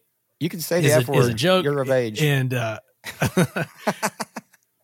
the only true drag racing is like NHRA, IHRA, you know, the traditional kind. So again, now we split it another way. So it's not even within NHRA. What's the pinnacle? It's all these other forms. PDRA might be World Series of Pro Mod, Pro Mod in general, drag radial, no prep. You know, it's all your personal agenda. Well, here's the other thing though, real quick. The other part of that is that it's all personal agenda. It's subjective because there does not exist a clear, the math doesn't support a clear winner there, right? Like it depends on your metric, like the quickest and fastest cars, Top Fuel, Funny Car, going to race in front of the biggest crowds, NHRA, right? Or NHRA national events. And then it's specific. You're not going to race in front of a big crowd in an NHRA national event if you're running at 7 or 8 in the morning, like some of these sportsman categories, you know what I mean? Like it's still like, you've got a No Prep Kings. I've had this conversation with Ryan Martin. I said, is there anything beyond No Prep Kings that is like significant to you? Are you still chasing anything? The answer was no. This is where, in Ryan Martin's eyes, and I mean, maybe his perspective has changed. This conversation was like a year or two ago, but it was like at that moment in time, there was nowhere else. Like he was at the highest level of drag racing. And I would argue, I think it can be argued that No Prep Kings remains that, especially if you look at some of the other metrics about how much money you're making doing this. Right? Yeah. I mean, like Ryan Martin's getting paid to show up. He's selling all of his merch, making a mint. He's like, this is not podunk. You know, No Prep Kings is like big business. These guys are making money hand over fist in some instances. Now they're spending it, right? I mean, my God, they're spending it. They add a race every time I wake up. Yeah. You know, every morning I feel like better check and make sure there's not a new MPK event getting tacked on, you know? But I'm just saying there's no clear cut to JT's argument. Like, wouldn't to you the biggest race or the highest level be like directly correlated to how much money you can win? Yeah. In that. Yes. Usually all goes hand in hand. Yep. And like JT said, it's all about everyone working in that sport to the known single common pinnacle of that sport. And I don't know if you ever have that. But, you know, going to your point, Mike and Wes, I guess here, you mentioned Ryan Martin. I was in the airport, just happened to catch a post that Ryan and his wife had stopped in at some seafood place, and they had a platter of seafood with oysters or something on it.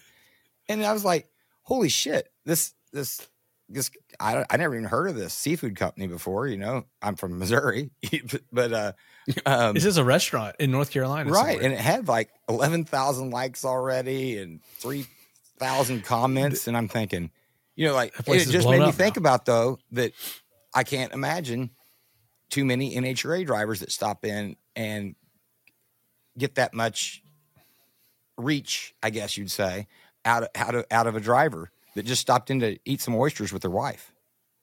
I mean, yeah, I mean it's wild. I mean, and here's the other thing too: money drives the bus on these things too, because it's like the reason.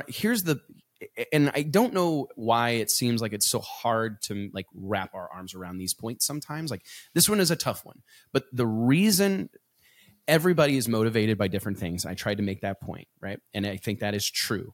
But I would argue that amongst the strongest motivators in all the land is money. Right. And I don't think you see Ryan Martin posting on social all the time or developing this online following if there's not money involved. Like this is a business now. He wasn't doing this that long ago. You know what I mean? He wasn't great on social. Now he's killing it. It's just, it's escalating. And I think that, like Garrett Mitchell, the Cletus McFarlane, same thing. That dude can post the sky is blue on Facebook or Instagram, and it's going to get 8,800 likes in like 4 hours. Right. And you're going, but why is he making that post? Why is he developing this audience? Why is he engaging this audience so consistently? Why is he doing all this hard work? Why is he buying all this stuff? Why is he putting on all these events? Because there's money to be made, friends, right? Yep. There's money to be made. He's not putting on those races. Don't get me wrong. He's having fun, But the reason it's happening is because there's money to be made. There is a business at hand. And we will, as a sport, especially at the highest levels, until there is even the illusion of making money, right? No, I don't think any of those guys in the NHRA really need to make a bunch of money necessarily drag racing, but until the illusion is there, until like that mirage exists, it's going to be a problem because we don't have many people that are like motivated to go embrace this role because they've got a business to run or they've got these other things that they're doing. We've got to find a way to make being a drag racing driver a full-time occupation, a career choice, yep, right? Not a hobby. And we got to get there. And right now we've been fucking around with it for way too long. Like we've been playing all around, and we've got to, and it's going to be a lot of things. I don't mean to like run over you, but this point has to be made. Whether we got to slow the cars down, whether we have to find a way to reduce damage, I don't know. I'm just saying we have to figure this out because we have to create an environment where a guy can find a pathway to at least break even doing this. Like at the highest level, you've got to find a way that all those guys in your top 10 and Top Fuel, all your guys in your top 10 and Top Funny Car and Pro Stock, like those guys have to be able to find a way to make that deal make sense on their winnings. Now, the smart ones are going to be able to make it pay for itself on the back of B2B sponsorship deals and hospitality-driven arrangements, right? They're going to get their base there, but they need to be able to go racing and make money, have it generate meaningful income. And I think that we have to quit pretending that these guys, I mean, I think the NHRA, by and large, they just think they're going to do it forever. And they've, by God, for 70 years, I mean, I guess they've been proven right. These guys are going to find a way to drag race. But we got to find, if we want this sport to reach that proverbial next level and do what, I mean, is drag racing not a big deal right now? Do you guys not feel like, I feel more people talking about drag racing. I feel more buzz and more energy amongst this sport than I've ever felt in my entire life. Like there is tons of stuff going on. Streetcar racing's blowing up. No Prep Kings is strong, has defied the odds. Yeah, right? Outside of the TV and everything we're talking about now, the high levels of the sport we see on TV, we entered today's green room talking about just the sheer amount of drag racing going on from your local track all the way to the Texas Motorplex. And we've talked for 2 hours, Mike, and we haven't talked about PDRA, mm-hmm, right? Not much about MPK, hardly anything about No Mercy. I mean, there's some huge events happening. If you can't look at this whole scene and go, man, there's an opportunity. Like there is an opportunity. This deal can be much bigger than it is currently. And I'm talking about bigger in terms of like mainstream visibility, mainstream marketing partners, but we got to create an opportunity. No one's going to do it unless there's an opportunity to have success. Nobody wants to. I don't think our sport's ever going to flourish as long as it remains at its highest levels a tax deduction. Yeah. Yeah. You know what I mean? Like, how do we get beyond that? Like, it's incredible the success the sport at its highest levels has achieved being a tax deduction for a write-off for a whole lot of business owners, mm-hmm, right? I mean, it's almost the pits at a pro NHRA race, pro pits are almost entirely private money, right? Very few teams out there that are sponsor-driven. You know, and the ones that do have big sponsor relationships, they're B2B. It's some sort of you scratch my back, I'll scratch yours deal. So the answer is we have to, and I'm not saying I've got the plan. I mean, I do think it exists. I do think there are smart enough people in the world to create this and to build it. And by God, maybe we're doing it. I mean, as far as I'm concerned, no matter what happens with anything else we're doing, my goal is to make it. I want John Force to get asked if he's won the World Series of Pro Mod. Like, hey, I heard you won 16 championships. But have you won that big drag race in Florida, the World Series of Pro Mod? Like, I want that. And that, or the pro superstar shootout. Yep. Yeah. Or the pro superstar shootout. Have you won a DI event? Like, that's what I want to have. Yeah, there you go. And I think we're headed that way. Like, where if it's a Drag Illustrated event, because I'm not done. Like, I know that we're getting some feedback or whatever from our door slammer brothers and sisters that are like worried that we've got like a scent of nitro and we're never coming back. Yeah, that's what I heard all weekend. I was on the door slammer tour and everybody's like, man. It's calm down. It's coming, baby. When are we going to hear about World Series Pro Mod? When you start announcing drivers? I want to do my own fuel altered race because I love fuel altereds. I want to do my own jet car race because I love jet cars. A competitive jet car race would be badass. The Drag Illustrated Jet Car Nationals or the Drag Illustrated Jet Car Shootout. 8th mile, run what you brung jets. Wouldn't that be dope? Okay, anyways, I'm giving up all my ideas. I want to do my own street car race. And I want to do my own bracket race. Like I want to have kind of like, and there may be some other, I want to do my own no prep race. Probably my own back of the track race. So that, y'all are getting, you guys writing this down? Just, I want, yeah. What race do you want? Which race do you not want to do? Just, that'd be a shorter list. Yeah, it's probably going to be all those at some point. But that's my point, is that I just think every one of these things need a Cadillac event. Like every one of these scenes need a tip of the spear. You know what I mean? Yeah. Like, and that's what I want it to be. Like, I feel like we got the tip of the spear for Pro Mod, like World Series of Pro Mod, biggest drag race on the planet Earth. Hey folks, real quick, I want to give a quick shout out to the gang at Aeromotive Fuel Systems, a brand built on passion and performance. 3 generations deep, they're not just making fuel systems, they're building a legacy. They've redefined what racers expect from their fuel systems by way of an unwavering commitment to quality and a spirit of innovation that has existed since day one. So if you're looking to upgrade your fuel system, make sure you check out Aeromotive. That's aeromotiveinc.com, www.aeromotiveinc.com. Trust me, those guys are the real deal. Hey, let's talk about, to wrap up the show here, let's do some championship predictions.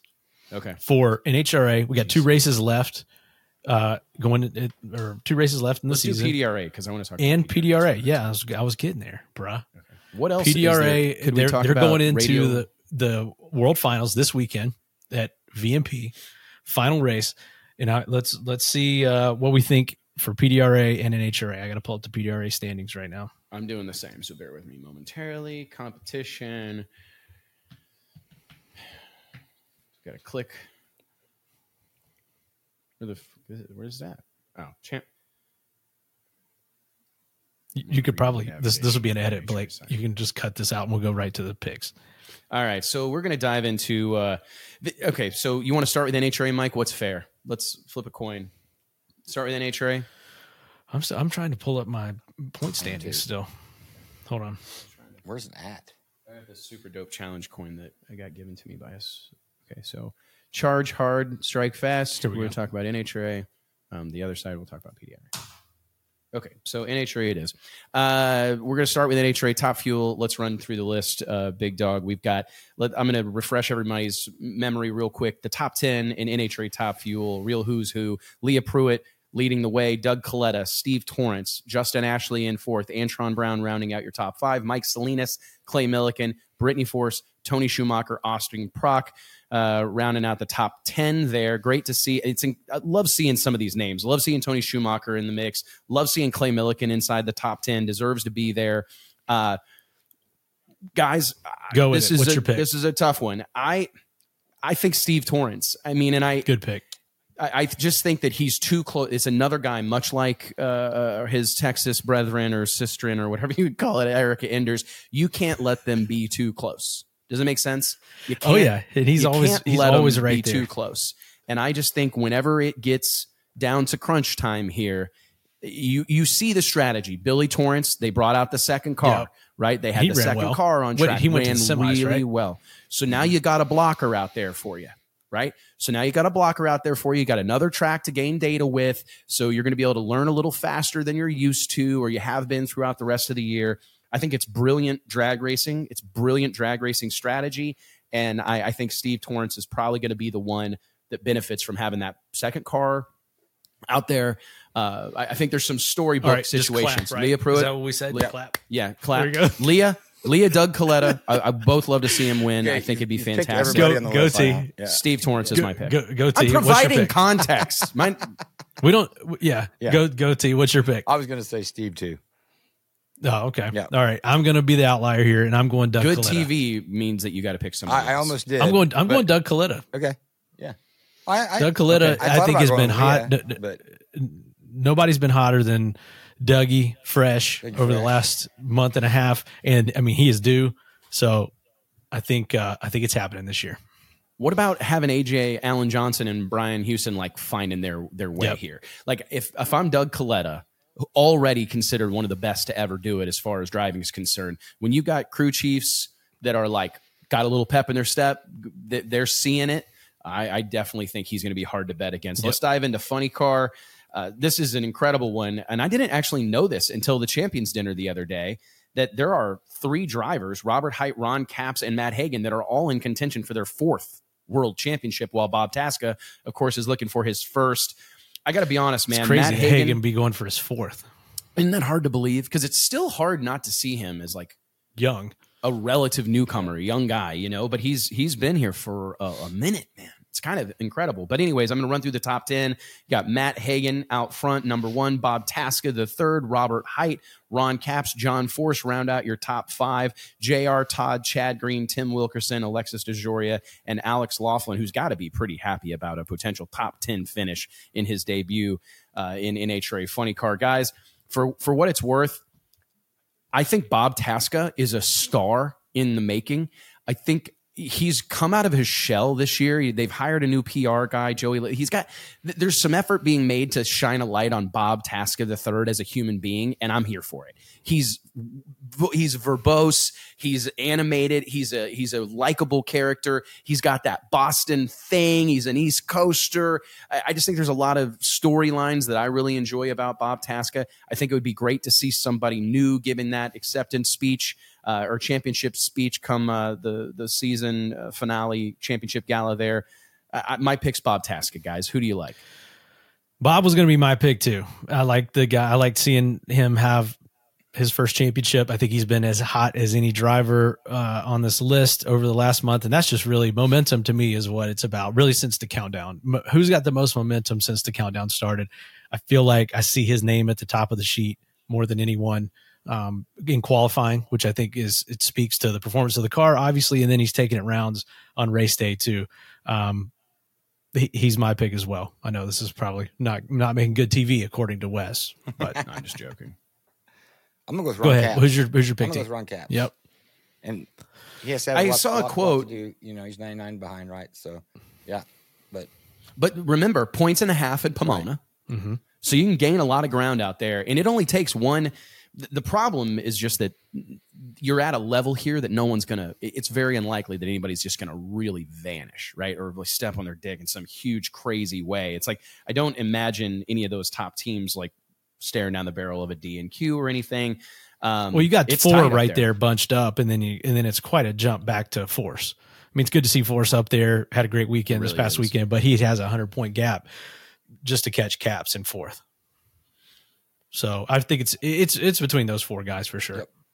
It is, no doubt. And it's what great guys to have competing for a championship, right? I just think that they're all fantastic ambassadors for the sport, popular people.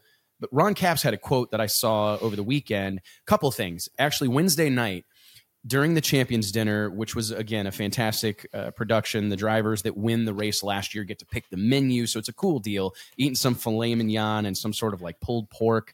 What are the pasta with ravioli? Great food. Anyways, Ron Capps is on stage being interviewed by Joe Costello, and he says, you can't win a championship at the NHRA Fall Nationals at the Texas Motorplex, but you can lose one. Right. And I tell you what, I think we may have saw that play out. I really think that might have been something of a self-fulfilling prophecy. It's going to be tough. Ron Capps went on to say later in the weekend that he thinks the team that wins the championship in Funny Car is probably going to have a countdown race that is a throwaway. I don't know, man. I think I'm not sure. I think a throwaway race is real dangerous this time of the year, and you cannot stack them up. That's for sure. So anyways, moving on. It looks like Mike and I for Tasca and JT holding down the fort for old Ron Capps, longtime friend of the show. Let's dive into Pro Stock. We probably won't have to talk about Pro Stock motorcycle too much, but we will because I want to talk a little bit about Chase Van Zandt. But anyways, your top 10 in NHRA Pro Stock, you got Erica Enders, number one, followed by Greg Anderson, just 85 points behind. Dallas Glenn, Matt Hartford, Aaron Stanfield, rounding out the top five. Troy Coughlin Jr., Derek Kramer, Kyle Koretsky, Camry Caruso, and Christian Quadra. Making up the top 10 there in Factory Hot Rod. NHRA Pro Stock, man, this one's tough, but I called it many months ago. I looked to see Erica Enders continue this historic run she's on. She had perhaps one of the most dominant seasons of her career last year and is going to follow it up with the ultimate come from behind storybook type of situation. Becomes the winningest female motorsports competitor in history this weekend with her 47th win, finally breaking the tie with Angel Sampey. I think uh, I I think it's going to come down to Greg and Erica, just like God intended. Yep. And it'll probably be a coin flip toward the end, but I look to see Erica get number 6 and tie Jag Coughlin. I'm just going to agree. Hard to bet against that for sure. I do think it's down to the 4 on the top 4 on this list. Also, Matt Hartford, I thought he was charging for a while. That slipped a little bit, but he's still in contention, only 108 points back. Again, we talked about Dallas Glenn earlier, but yeah, it's going to be Greg and Erica. I think it would be really interesting to go down to Greg and Erica. You know, like me too. You know, like last race, and like a couple of years ago, where Greg did this crazy, you know, intentionally qualified 16th and pulled it off to race the number one. Yeah. Like the savvy of that team and of Greg and the experience, and if they go into Pomona with the points and a half, needing to pull off something like that, that'll make that race must watch. Yep. It's going to be. That is, if the good Lord's willing and we get like it comes down to Erica and Greg and it's within a couple points, or whoever wins the championship. That it's cool, man. It's been so fun to watch. I talked about this a few weeks ago without you guys, and we've got to go, but we will look back on this Greg Anderson, Erica Enders rivalry very fondly at some point in the future, and we're going to be really sad when it's gone. Because if you look down through that list, there's obviously some great up-and-comers, and there's some people that have incredible stories, but I don't see the makings, unfortunately, on the rest of that list for the rivalry that we've been blessed with for the last several years between Erica Enders and Greg Anderson. So to see it seems poetic. You know, it's just a fantastic thing to see the red car or the blue car be the last one standing here. And I think that's how I anticipate it shaking out. We will touch briefly on NHRA Pro Stock Motorcycle. It's been I think this has been a big year for Pro Stock Motorcycle. It just feels like it's been a bigger part of the conversation. Do you guys agree with that? I think so. I mean, you see that like on the Western Swing, the way the schedule worked out, and they didn't have Pro Stock on 2/3 of the Western Swing. And I felt like Pro Stock Motorcycle like stepped up there and became the other headliner. I agree. That helped them. And you've had... you know, a lot of the usual players here, but you've had some new faces also having success, with the most prominent being Gage Herrera. So his dominance just continues through the year. And I know there's some controversy there, though, in typical fashion, where you've got multiple combinations to deal with here. You've got the Matt Smith Racing camp, not too thrilled with the performance advantage that the Vance and Hines team may have right now going into the season. So you've always kind of got that rivalry that you can depend on. So you've got Gage and Eddie 1 and 2, then you got Matt Smith, and then Arana, Chase Van Zandt, Angie, who unfortunately still on the mend and is not going to be able to compete for this championship. Chase Van Zandt also had a rough incident. I don't know if you followed that over the weekend, but Chase had a really scary incident over the weekend. And he's a friend of the extended family here, you know? Yep. And so the whole family, Bruce, all y'all, we're thinking about you guys. What a scary, scary moment, man. I saw a picture from that deal that I didn't want to see, but I'm glad he was smiling in the photo, and he seemed he was out at the track on Sunday, all smiles, and I think that he'll be able to stay, you know, competitive and be really proud of the season that they've had. But that's definitely a bummer, and I hope you're well soon, Chase. Yep. Is there even any sense in picking favorites here, Mike? Gage Herrera's got this deal all but sewed up. He's 156 points ahead of Eddie, and I just wonder what kind of team racing will be happening there at that point. We saw some great, speaking of which, did you notice this weekend we saw some real badass heads up drag races where it looked like team orders may be in play? It's funny, and I think it's important that these things gets highlighted, because if it went the other direction, race fans would rip them to shreds, right? But we had two moments that I think were distinct moments that need to be mentioned. There was a semifinal round matchup between Troy Coughlin Jr. Mm-hmm. and Erica Enders that was one hell of a heads-up drag race, so much so that TJ's car kicked the bones out of right. down on the big end. One of them smokers. And, so the wildest smoke situation. But, I mean, they were both – Erica was 0-12, TJ was 0-22, and I just felt like it was a meaningful drag race. No team orders. Then in round 2, Erica Enders went head-to-head with Christian Quadra, who's – you know, seeking a top 10 finish, I believe, for the first time in his career, having a great year. And they raced heads up. He went 651. I mean, that was sort. I mean, he was 049 off the line. She was 027. But I mean, it was that was a drag race. The more not meaningful, but the one that stood out to me the most was frickin' Billy Torrance and Steve Torrance in the semifinal round. Steve racing his dad. I talked about that car serving as a blocker for him, but clearly it's not going to matter when they run each other, because these dudes, Billy left on his son, goes, Billy's off the starting line first, 085 to Steve's 096, runs a 371 with a 5, barely gets clipped by Billy, goes, or Steve goes 369. And it's just, by and large, when that's there's what team you orders. See. It is, but when there's team orders, everybody loses their mind. But when we see these moments, it's like, we got to talk about it. People got to be excited and give them some kudos. When do we actually see, though, team orders come into play that are typically detrimental? Vegas and Pomona. Right. Yeah. And so, but I mean, if Eddie is that far, I mean, Gage is that far ahead of Eddie, and it doesn't matter at that point. Eddie's really, a blocking at this point, maybe. Those guys are going to race heads up, and Eddie's going to still try to, get a Wally. Yeah. Right. So that, I just don't see any way that it isn't Gage, but honorable mention here. I want to say Kelly Clontz, she's run really well at the end of the year, and to see that team step up there, obviously made the countdown and it's in 10th right now.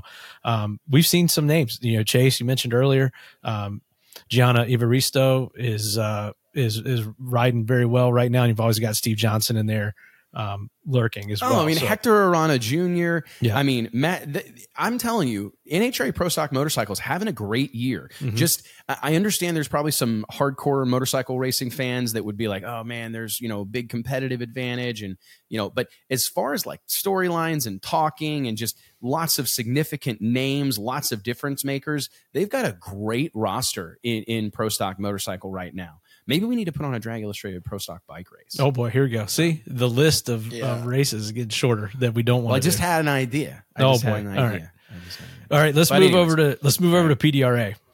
Hey gang, don't forget Racers Club, racers.club. Check it out, www.racers.club, the hottest new gear in all of drag racing. Rocking one right now. These things are really good shirts. I think they fit wonderfully. They've got all sorts of killer little details, and I mean, it says it right here. You're joining the club. Join the movement. This is a group of people that share a common passion for the sport of drag racing. And as much as we love the cars and everything that goes on in the racetrack, we really believe in this community and what this community can do together. So log on to www.racers.club today and snag yourself a shirt, hat, lanyard, anything else we got dropping. We got some killer stuff coming out in early November. So make sure you get on the mailing list and you don't miss any drop. Everything's limited edition. It all sells out. So make sure you get one now. Okay, let's dive into this. They actually are wrapping up their season this weekend. Yeah, which is another one that's hard to believe. We'll start with PDRA Pro Nitrous, probably my favorite class in all of drag racing. You got the top 10 looking like Tommy Franklin out front. Jim Halsey right behind him. 200-some points behind. Jay Cox in number 3. Ricky Smith, number 4. Marcus Butner. Rounding out the top 5, Mike Achenbach, Billy Albert, Ed Burnley, Jim Widener, Chris Reaney, comprising your top 10 and PDRA Pro Nitrous. Mathematically, it looks like Tommy Franklin is well on his way to doing it again. I don't know that you can ever count out Jim Halsey. Great to see Jay Cox, in the conversation here. Ricky Smith, top 4, first time back in Pro Nitrous in a long time. But it's great to see him there. I got to go with Tommy Franklin right now. I guess maybe it's an obvious pick, but Tommy, I think I heard a stat the other day going into Galot that he had not lost a round in like a month and a half or something, or in like 3 races.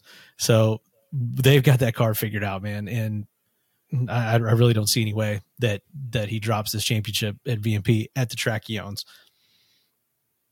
And it's good. Another classic rivalry that I think as fans, we're going to look back on, what we've had for the last few years with Tommy Franklin and Jim Halsey. It really has been badass. I think a case can be made that it's like, oh man, it's the same. But you know what? It's great that there's some continuity from year to year, and there's some room for these things to develop, and you kind of start to choose sides. It's a fantastic rivalry that's really good for the sport of drag racing. But yeah, it looks like Tommy Franklin and the Jungle Rat may have this deal sewed up. Hate to call it this early. But yeah. Let's go to Pro Boost, where, oh my goodness, guys, I got a breaking news for you. Jason Harris does have the championship sewed up in Pro Boost. Let's give a round of applause for Jason Harris. I want to talk a little bit about Jason because we just signed him as a Racers Club ambassador. So shout out Jason Harris, signed the dotted line to join the Racers Club family. Lucrative, man. Very, very lucrative. But how significant is this considering, I mean, he's a multi-time Pro Nitrous World Champion, makes the move to Pro Boost, doesn't have the success early on that I think they expected, and went back to Pro Nitrous for a moment in time. I feel they felt there was some unfinished business in Pro Boost, come back with a vengeance and win the World Championship here in 2023. Just great for drag racing, great story, some regular guys that bust their ass to go drag racing. Huge shout out to Jason Harris, his dad, Bob, the whole camp, man, the Party Time Racing crew. It's going to be, I'd say they will have a party going on this weekend in Virginia. Party time. Party time. Party time. What else do we got here points-wise? Extreme Pro Stock. I want to see a 3. I'm going to punt on the points conversation. We got a tight one, though. Chris Powers leading the points, 2,357 points in PDRA Extreme Pro Stock, followed by Alan Drinkwater, just 30 points behind him. Yep. This one's going to come down. I mean, I believe Nate said that this may well come down to the final round of the final race, which would be a really, really exciting thing to see play out. But the top 10 looks fantastic. But I'm with you. Somebody go a 3. Somebody go a 3. I want to give credit here. You know, Tony Gillig, all time. I consider him one of the best drivers in all drag racing personally. Dylan Voss, Johnny Placino making up the top 5 there. Elijah Morton, 6th. Dwayne Rice, 7th. Jeremy Huffman, 8th. John Monacomo, 9th. Jordan Enslin, rounding out the top 10 there. So it definitely going to be great to see. I mean, Alan Drinkwater, so early in his Mountain Motor Pro Stock career, competing for a championship amongst those names that I just listed off. Massively impressive. So fantastic to see that. For what it's worth, I do think that it could be seen as a positive. Chris Powers has been a dominating force in PDRA Extreme Pro Stock. He's always in the conversation, polarizing character, came down. And I mean, honestly, I think he's like the odds on favorite every weekend when they unload. Hard to really bet against him. But it's great to see Alan Drinkwater making him earn it, and I'm excited to see how this thing shakes out. But again, I want to see somebody put a 3 something. Yeah, we got a high of 71 on Friday, low of 50 overnight. Saturday, just only a small chance of rain. High 64, low 45. Y'all better be going in the 3s. Somebody. They got to get that knocked out. Somebody. I mean. Somebody better get that 3, and you better not do it in testing. If we see some sort of, if I hear about a 3 tomorrow, I'm going to be very frustrated. Like, let's save it for qualifying, save it for an elimination round. I believe it, John Monacalvo's John DeFlorian's 4.000 came in the right lane in the second round of elimination. So, I'm anxious to see if maybe I think it could happen. I'm my guess. Let's bet on that. Will it happen this weekend? Man. Mike, will we see a 3 at Virginia Motorsports Park in PDRA Extreme Pro Stock this weekend? We've been betting on these guys to go 3s for a decade. 10 years. And 10 years. And it hasn't happened. So I'm going to have to say no. JT? I was hoping one of you would say yes so I could bet against you. I think it's going to happen. I think it happens. I think it happens. How much? It's what do I have? I probably ought to give you odds that or something. Now that I bet no, it's 100% going to happen. That's so true. I'm doing that for you guys. Yeah, for the pro stock community. I have PayPal ready. I got 20 on it. All right, they're ready. JT, you good? Yep. Okay. Cash App, PayPal, whatever you got. Okay, so we'll have to call. Guys. You know what's important on that is barometer. We'll have to talk to Keith Haney and see what the barometer is going to be. Call Keith Haney, our resident conditions expert. You know, I got to call Keith. Our race meteorologist, Keith Haney, reporting live on location. Remember when Keith Barry gave the weather report at Darlington and it's like raining sideways. He's wearing a trash bag and he goes like, it's about to blow over. We're going to be good. Everybody come out. No big deal. It's just a little raining. Oh, it's one of my favorite videos of that weekend. The sport of drag racing misses Keith Barry. Yeah. We should just have a Keith Barry segment where he comes on and he could be like Let's sort that. Okay. JT, like just have him come on every once in a while and say, I wanted to just go to his place and fish one time without asking for permission. You know how mad he'd be. You should. Yeah. What about, let's highlight some of the other tight races that are out there. We in Pro 632, Amber Franklin, Jeff Melnick. Yeah. Well, Amber's creeping up there. 3 rounds behind Jeff Melnick now going into the final race. It's probably not what you want to see going into, you know, she's getting hot at the right time. Doug Nichols, a couple rounds out. Yep. Let's see what else we got. This Pro Street one, I saw Bill Lutz put a thing on Facebook and it made me giggle. It made my heart swell, actually. Bill Lutz put, he showed a picture of a motor, a Hemi on the ground. Right. And he's like, I'm coming to anybody who's coming to this last race and isn't bringing a spare engine ain't winning. And I just thought, man, that's like, it just sums up this community so well. Like, this is going to be close. So we're going to bring an extra motor because we're probably going to blow this one up winning this race. And I just think that's, we're going to put it all in. Yeah. We're going to put it all in. And I don't know, man. My money's on Bill Lutz. I mean, he's out here, narrow advantage, less than 100 points, 80 points ahead of number 2. Where's the number 3 at? I can't scroll down. Oh, yeah, same. 3-point difference. So, I mean, this is going to be a close one. And I think Pro Street, it's so funny, right? It's these things we talk about all the time, the cycle. Like Outlaw 10-5 had jumped the shark, right? Like Fonzie did on Happy Days. It was like when the last time the show was kind of like significant. You're trying too hard, guys. You're jumping shark. Fonzie's jumping sharks, right? We were too far. But Outlaw 10-5 has not really been on the map for a long time, you know, and it's really seeing a resurgence. And I think considering all the hubbub around radio racing and the conditions having to be just right, I think Pro Street's about to blow up. I really do. I think anybody who's got a 315 radio car has got to be considering that as a place to race, go compete for a championship, race all year long, world-class facilities. I mean, I don't know. It's very interesting, but man, I'm anxious to see who's going to have to tear stuff up. And looking through the rest of this list here and some of these championship battles, I mean, we could be here the rest of the day. They're going to recap this, I believe. When does PDRA live happen? Tonight. Yeah. And we're going to get some of that information from those guys. We'll kind of let them get into the nitty gritty on that. But I think the interesting thing when looking down through these championship battles, we just got done talking about the countdown and how that resets, bunches everybody together to kind of manufacture these championship points battles. PDRA doesn't have that. It's a traditional series, season long battle. And you've still got, outside of a couple of classes, you've still got these tight points battles. It may not be between 10 cars, but it, you know, I've seen there's several that are within a handful. So what does that say about PDRA? The fact that they don't really need the countdown and what that brings, good or bad. And these guys are committed season long and show up to every race. And you've got these points battles, you know, organically going into the last race of the season. It's impressive. It's massively impressive. I think it's a group. I don't think PDRA gets their flowers. Like, I don't know if you guys remember, like, my insane rambling speech that I gave impromptu a couple of years ago at their champions banquet. But like, God, I felt compelled. I remember. Like, God put that on me. And it's like this group of people. I literally walked in there and I told Tyler Crossnow, I need to speak to these people. And I don't know what I'm going to say, but they need to be talked to. And it's so funny because I find myself talking at this thing, but it was this group is there.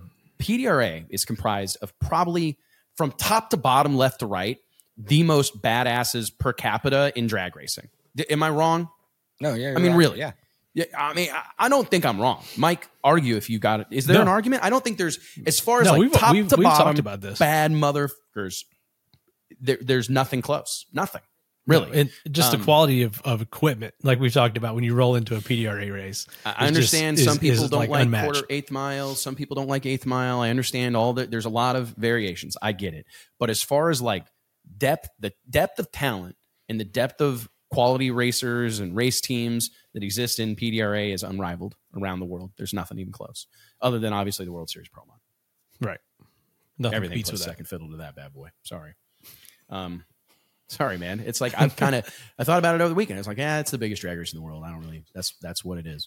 It's I may change the tagline. It may not be the biggest, richest pro mod drag race in the history of the known universe. It's going to be the biggest, richest drag race in the history. I want to rethink that. If we have to work on that richest part. Yeah. Yeah. Yeah. True. Let's just. Right. Yeah. Let's go. Mind. Let's go. You with guys it can for race now. For zero. We had to we got to spend $200,000 on all that stuff's so expensive, dude. This thing that we're getting, real quick, let me let out a couple of cat. We're fitting to blow this deal up. Our race, I got so the World Series of Pro Mod. I was so proud with how the event looked, right? Like I was so proud, but to know how the level we're fitting to take it, gets me real fired up, bro. Like the level it's fitting to go to, bonkers, full blown bonkers. So anyways, guys. All right. Well, hey, Mike, JT, it was so great to have you guys back. Thank you. Yeah, man. Thanks for letting us be back on here. Shop. This is a privilege. Yeah, it is a privilege. Don't fucking forget it. No, I'm just joking. But hey, I want to give a shout out to everybody that supports the show. Thank you guys so much for helping us spread the gospel of drag racing. Like every weekend we go out to the races to see people that watch this show and give us all this positive feedback. Thank you guys. Seriously, it means the world to us. Like Mike called me. He's like, I was at Big Dog. People are talking about watching the show. I'm at No Prep Kings. People are talking about watching the show. I'm at the NHRA race. People talking about the show. We got Van at races. Chris Sears was down in Valdosta for it. I mean, people everywhere. John Force was down there for us. We got people all over creation. And it's like, I'm so proud of what we do, and I appreciate all the support. So we'll see you next Wednesday right here on the Drag Illustrated YouTube channel. Remember, click like, take a second, press pause, just give us a little subscribe, give us a like, post a comment, say nice things, right? Remember what mommy told you. And we'll see you next time, guys. Appreciate it a bunch. Fitting to go bonkers. Thanks, y'all.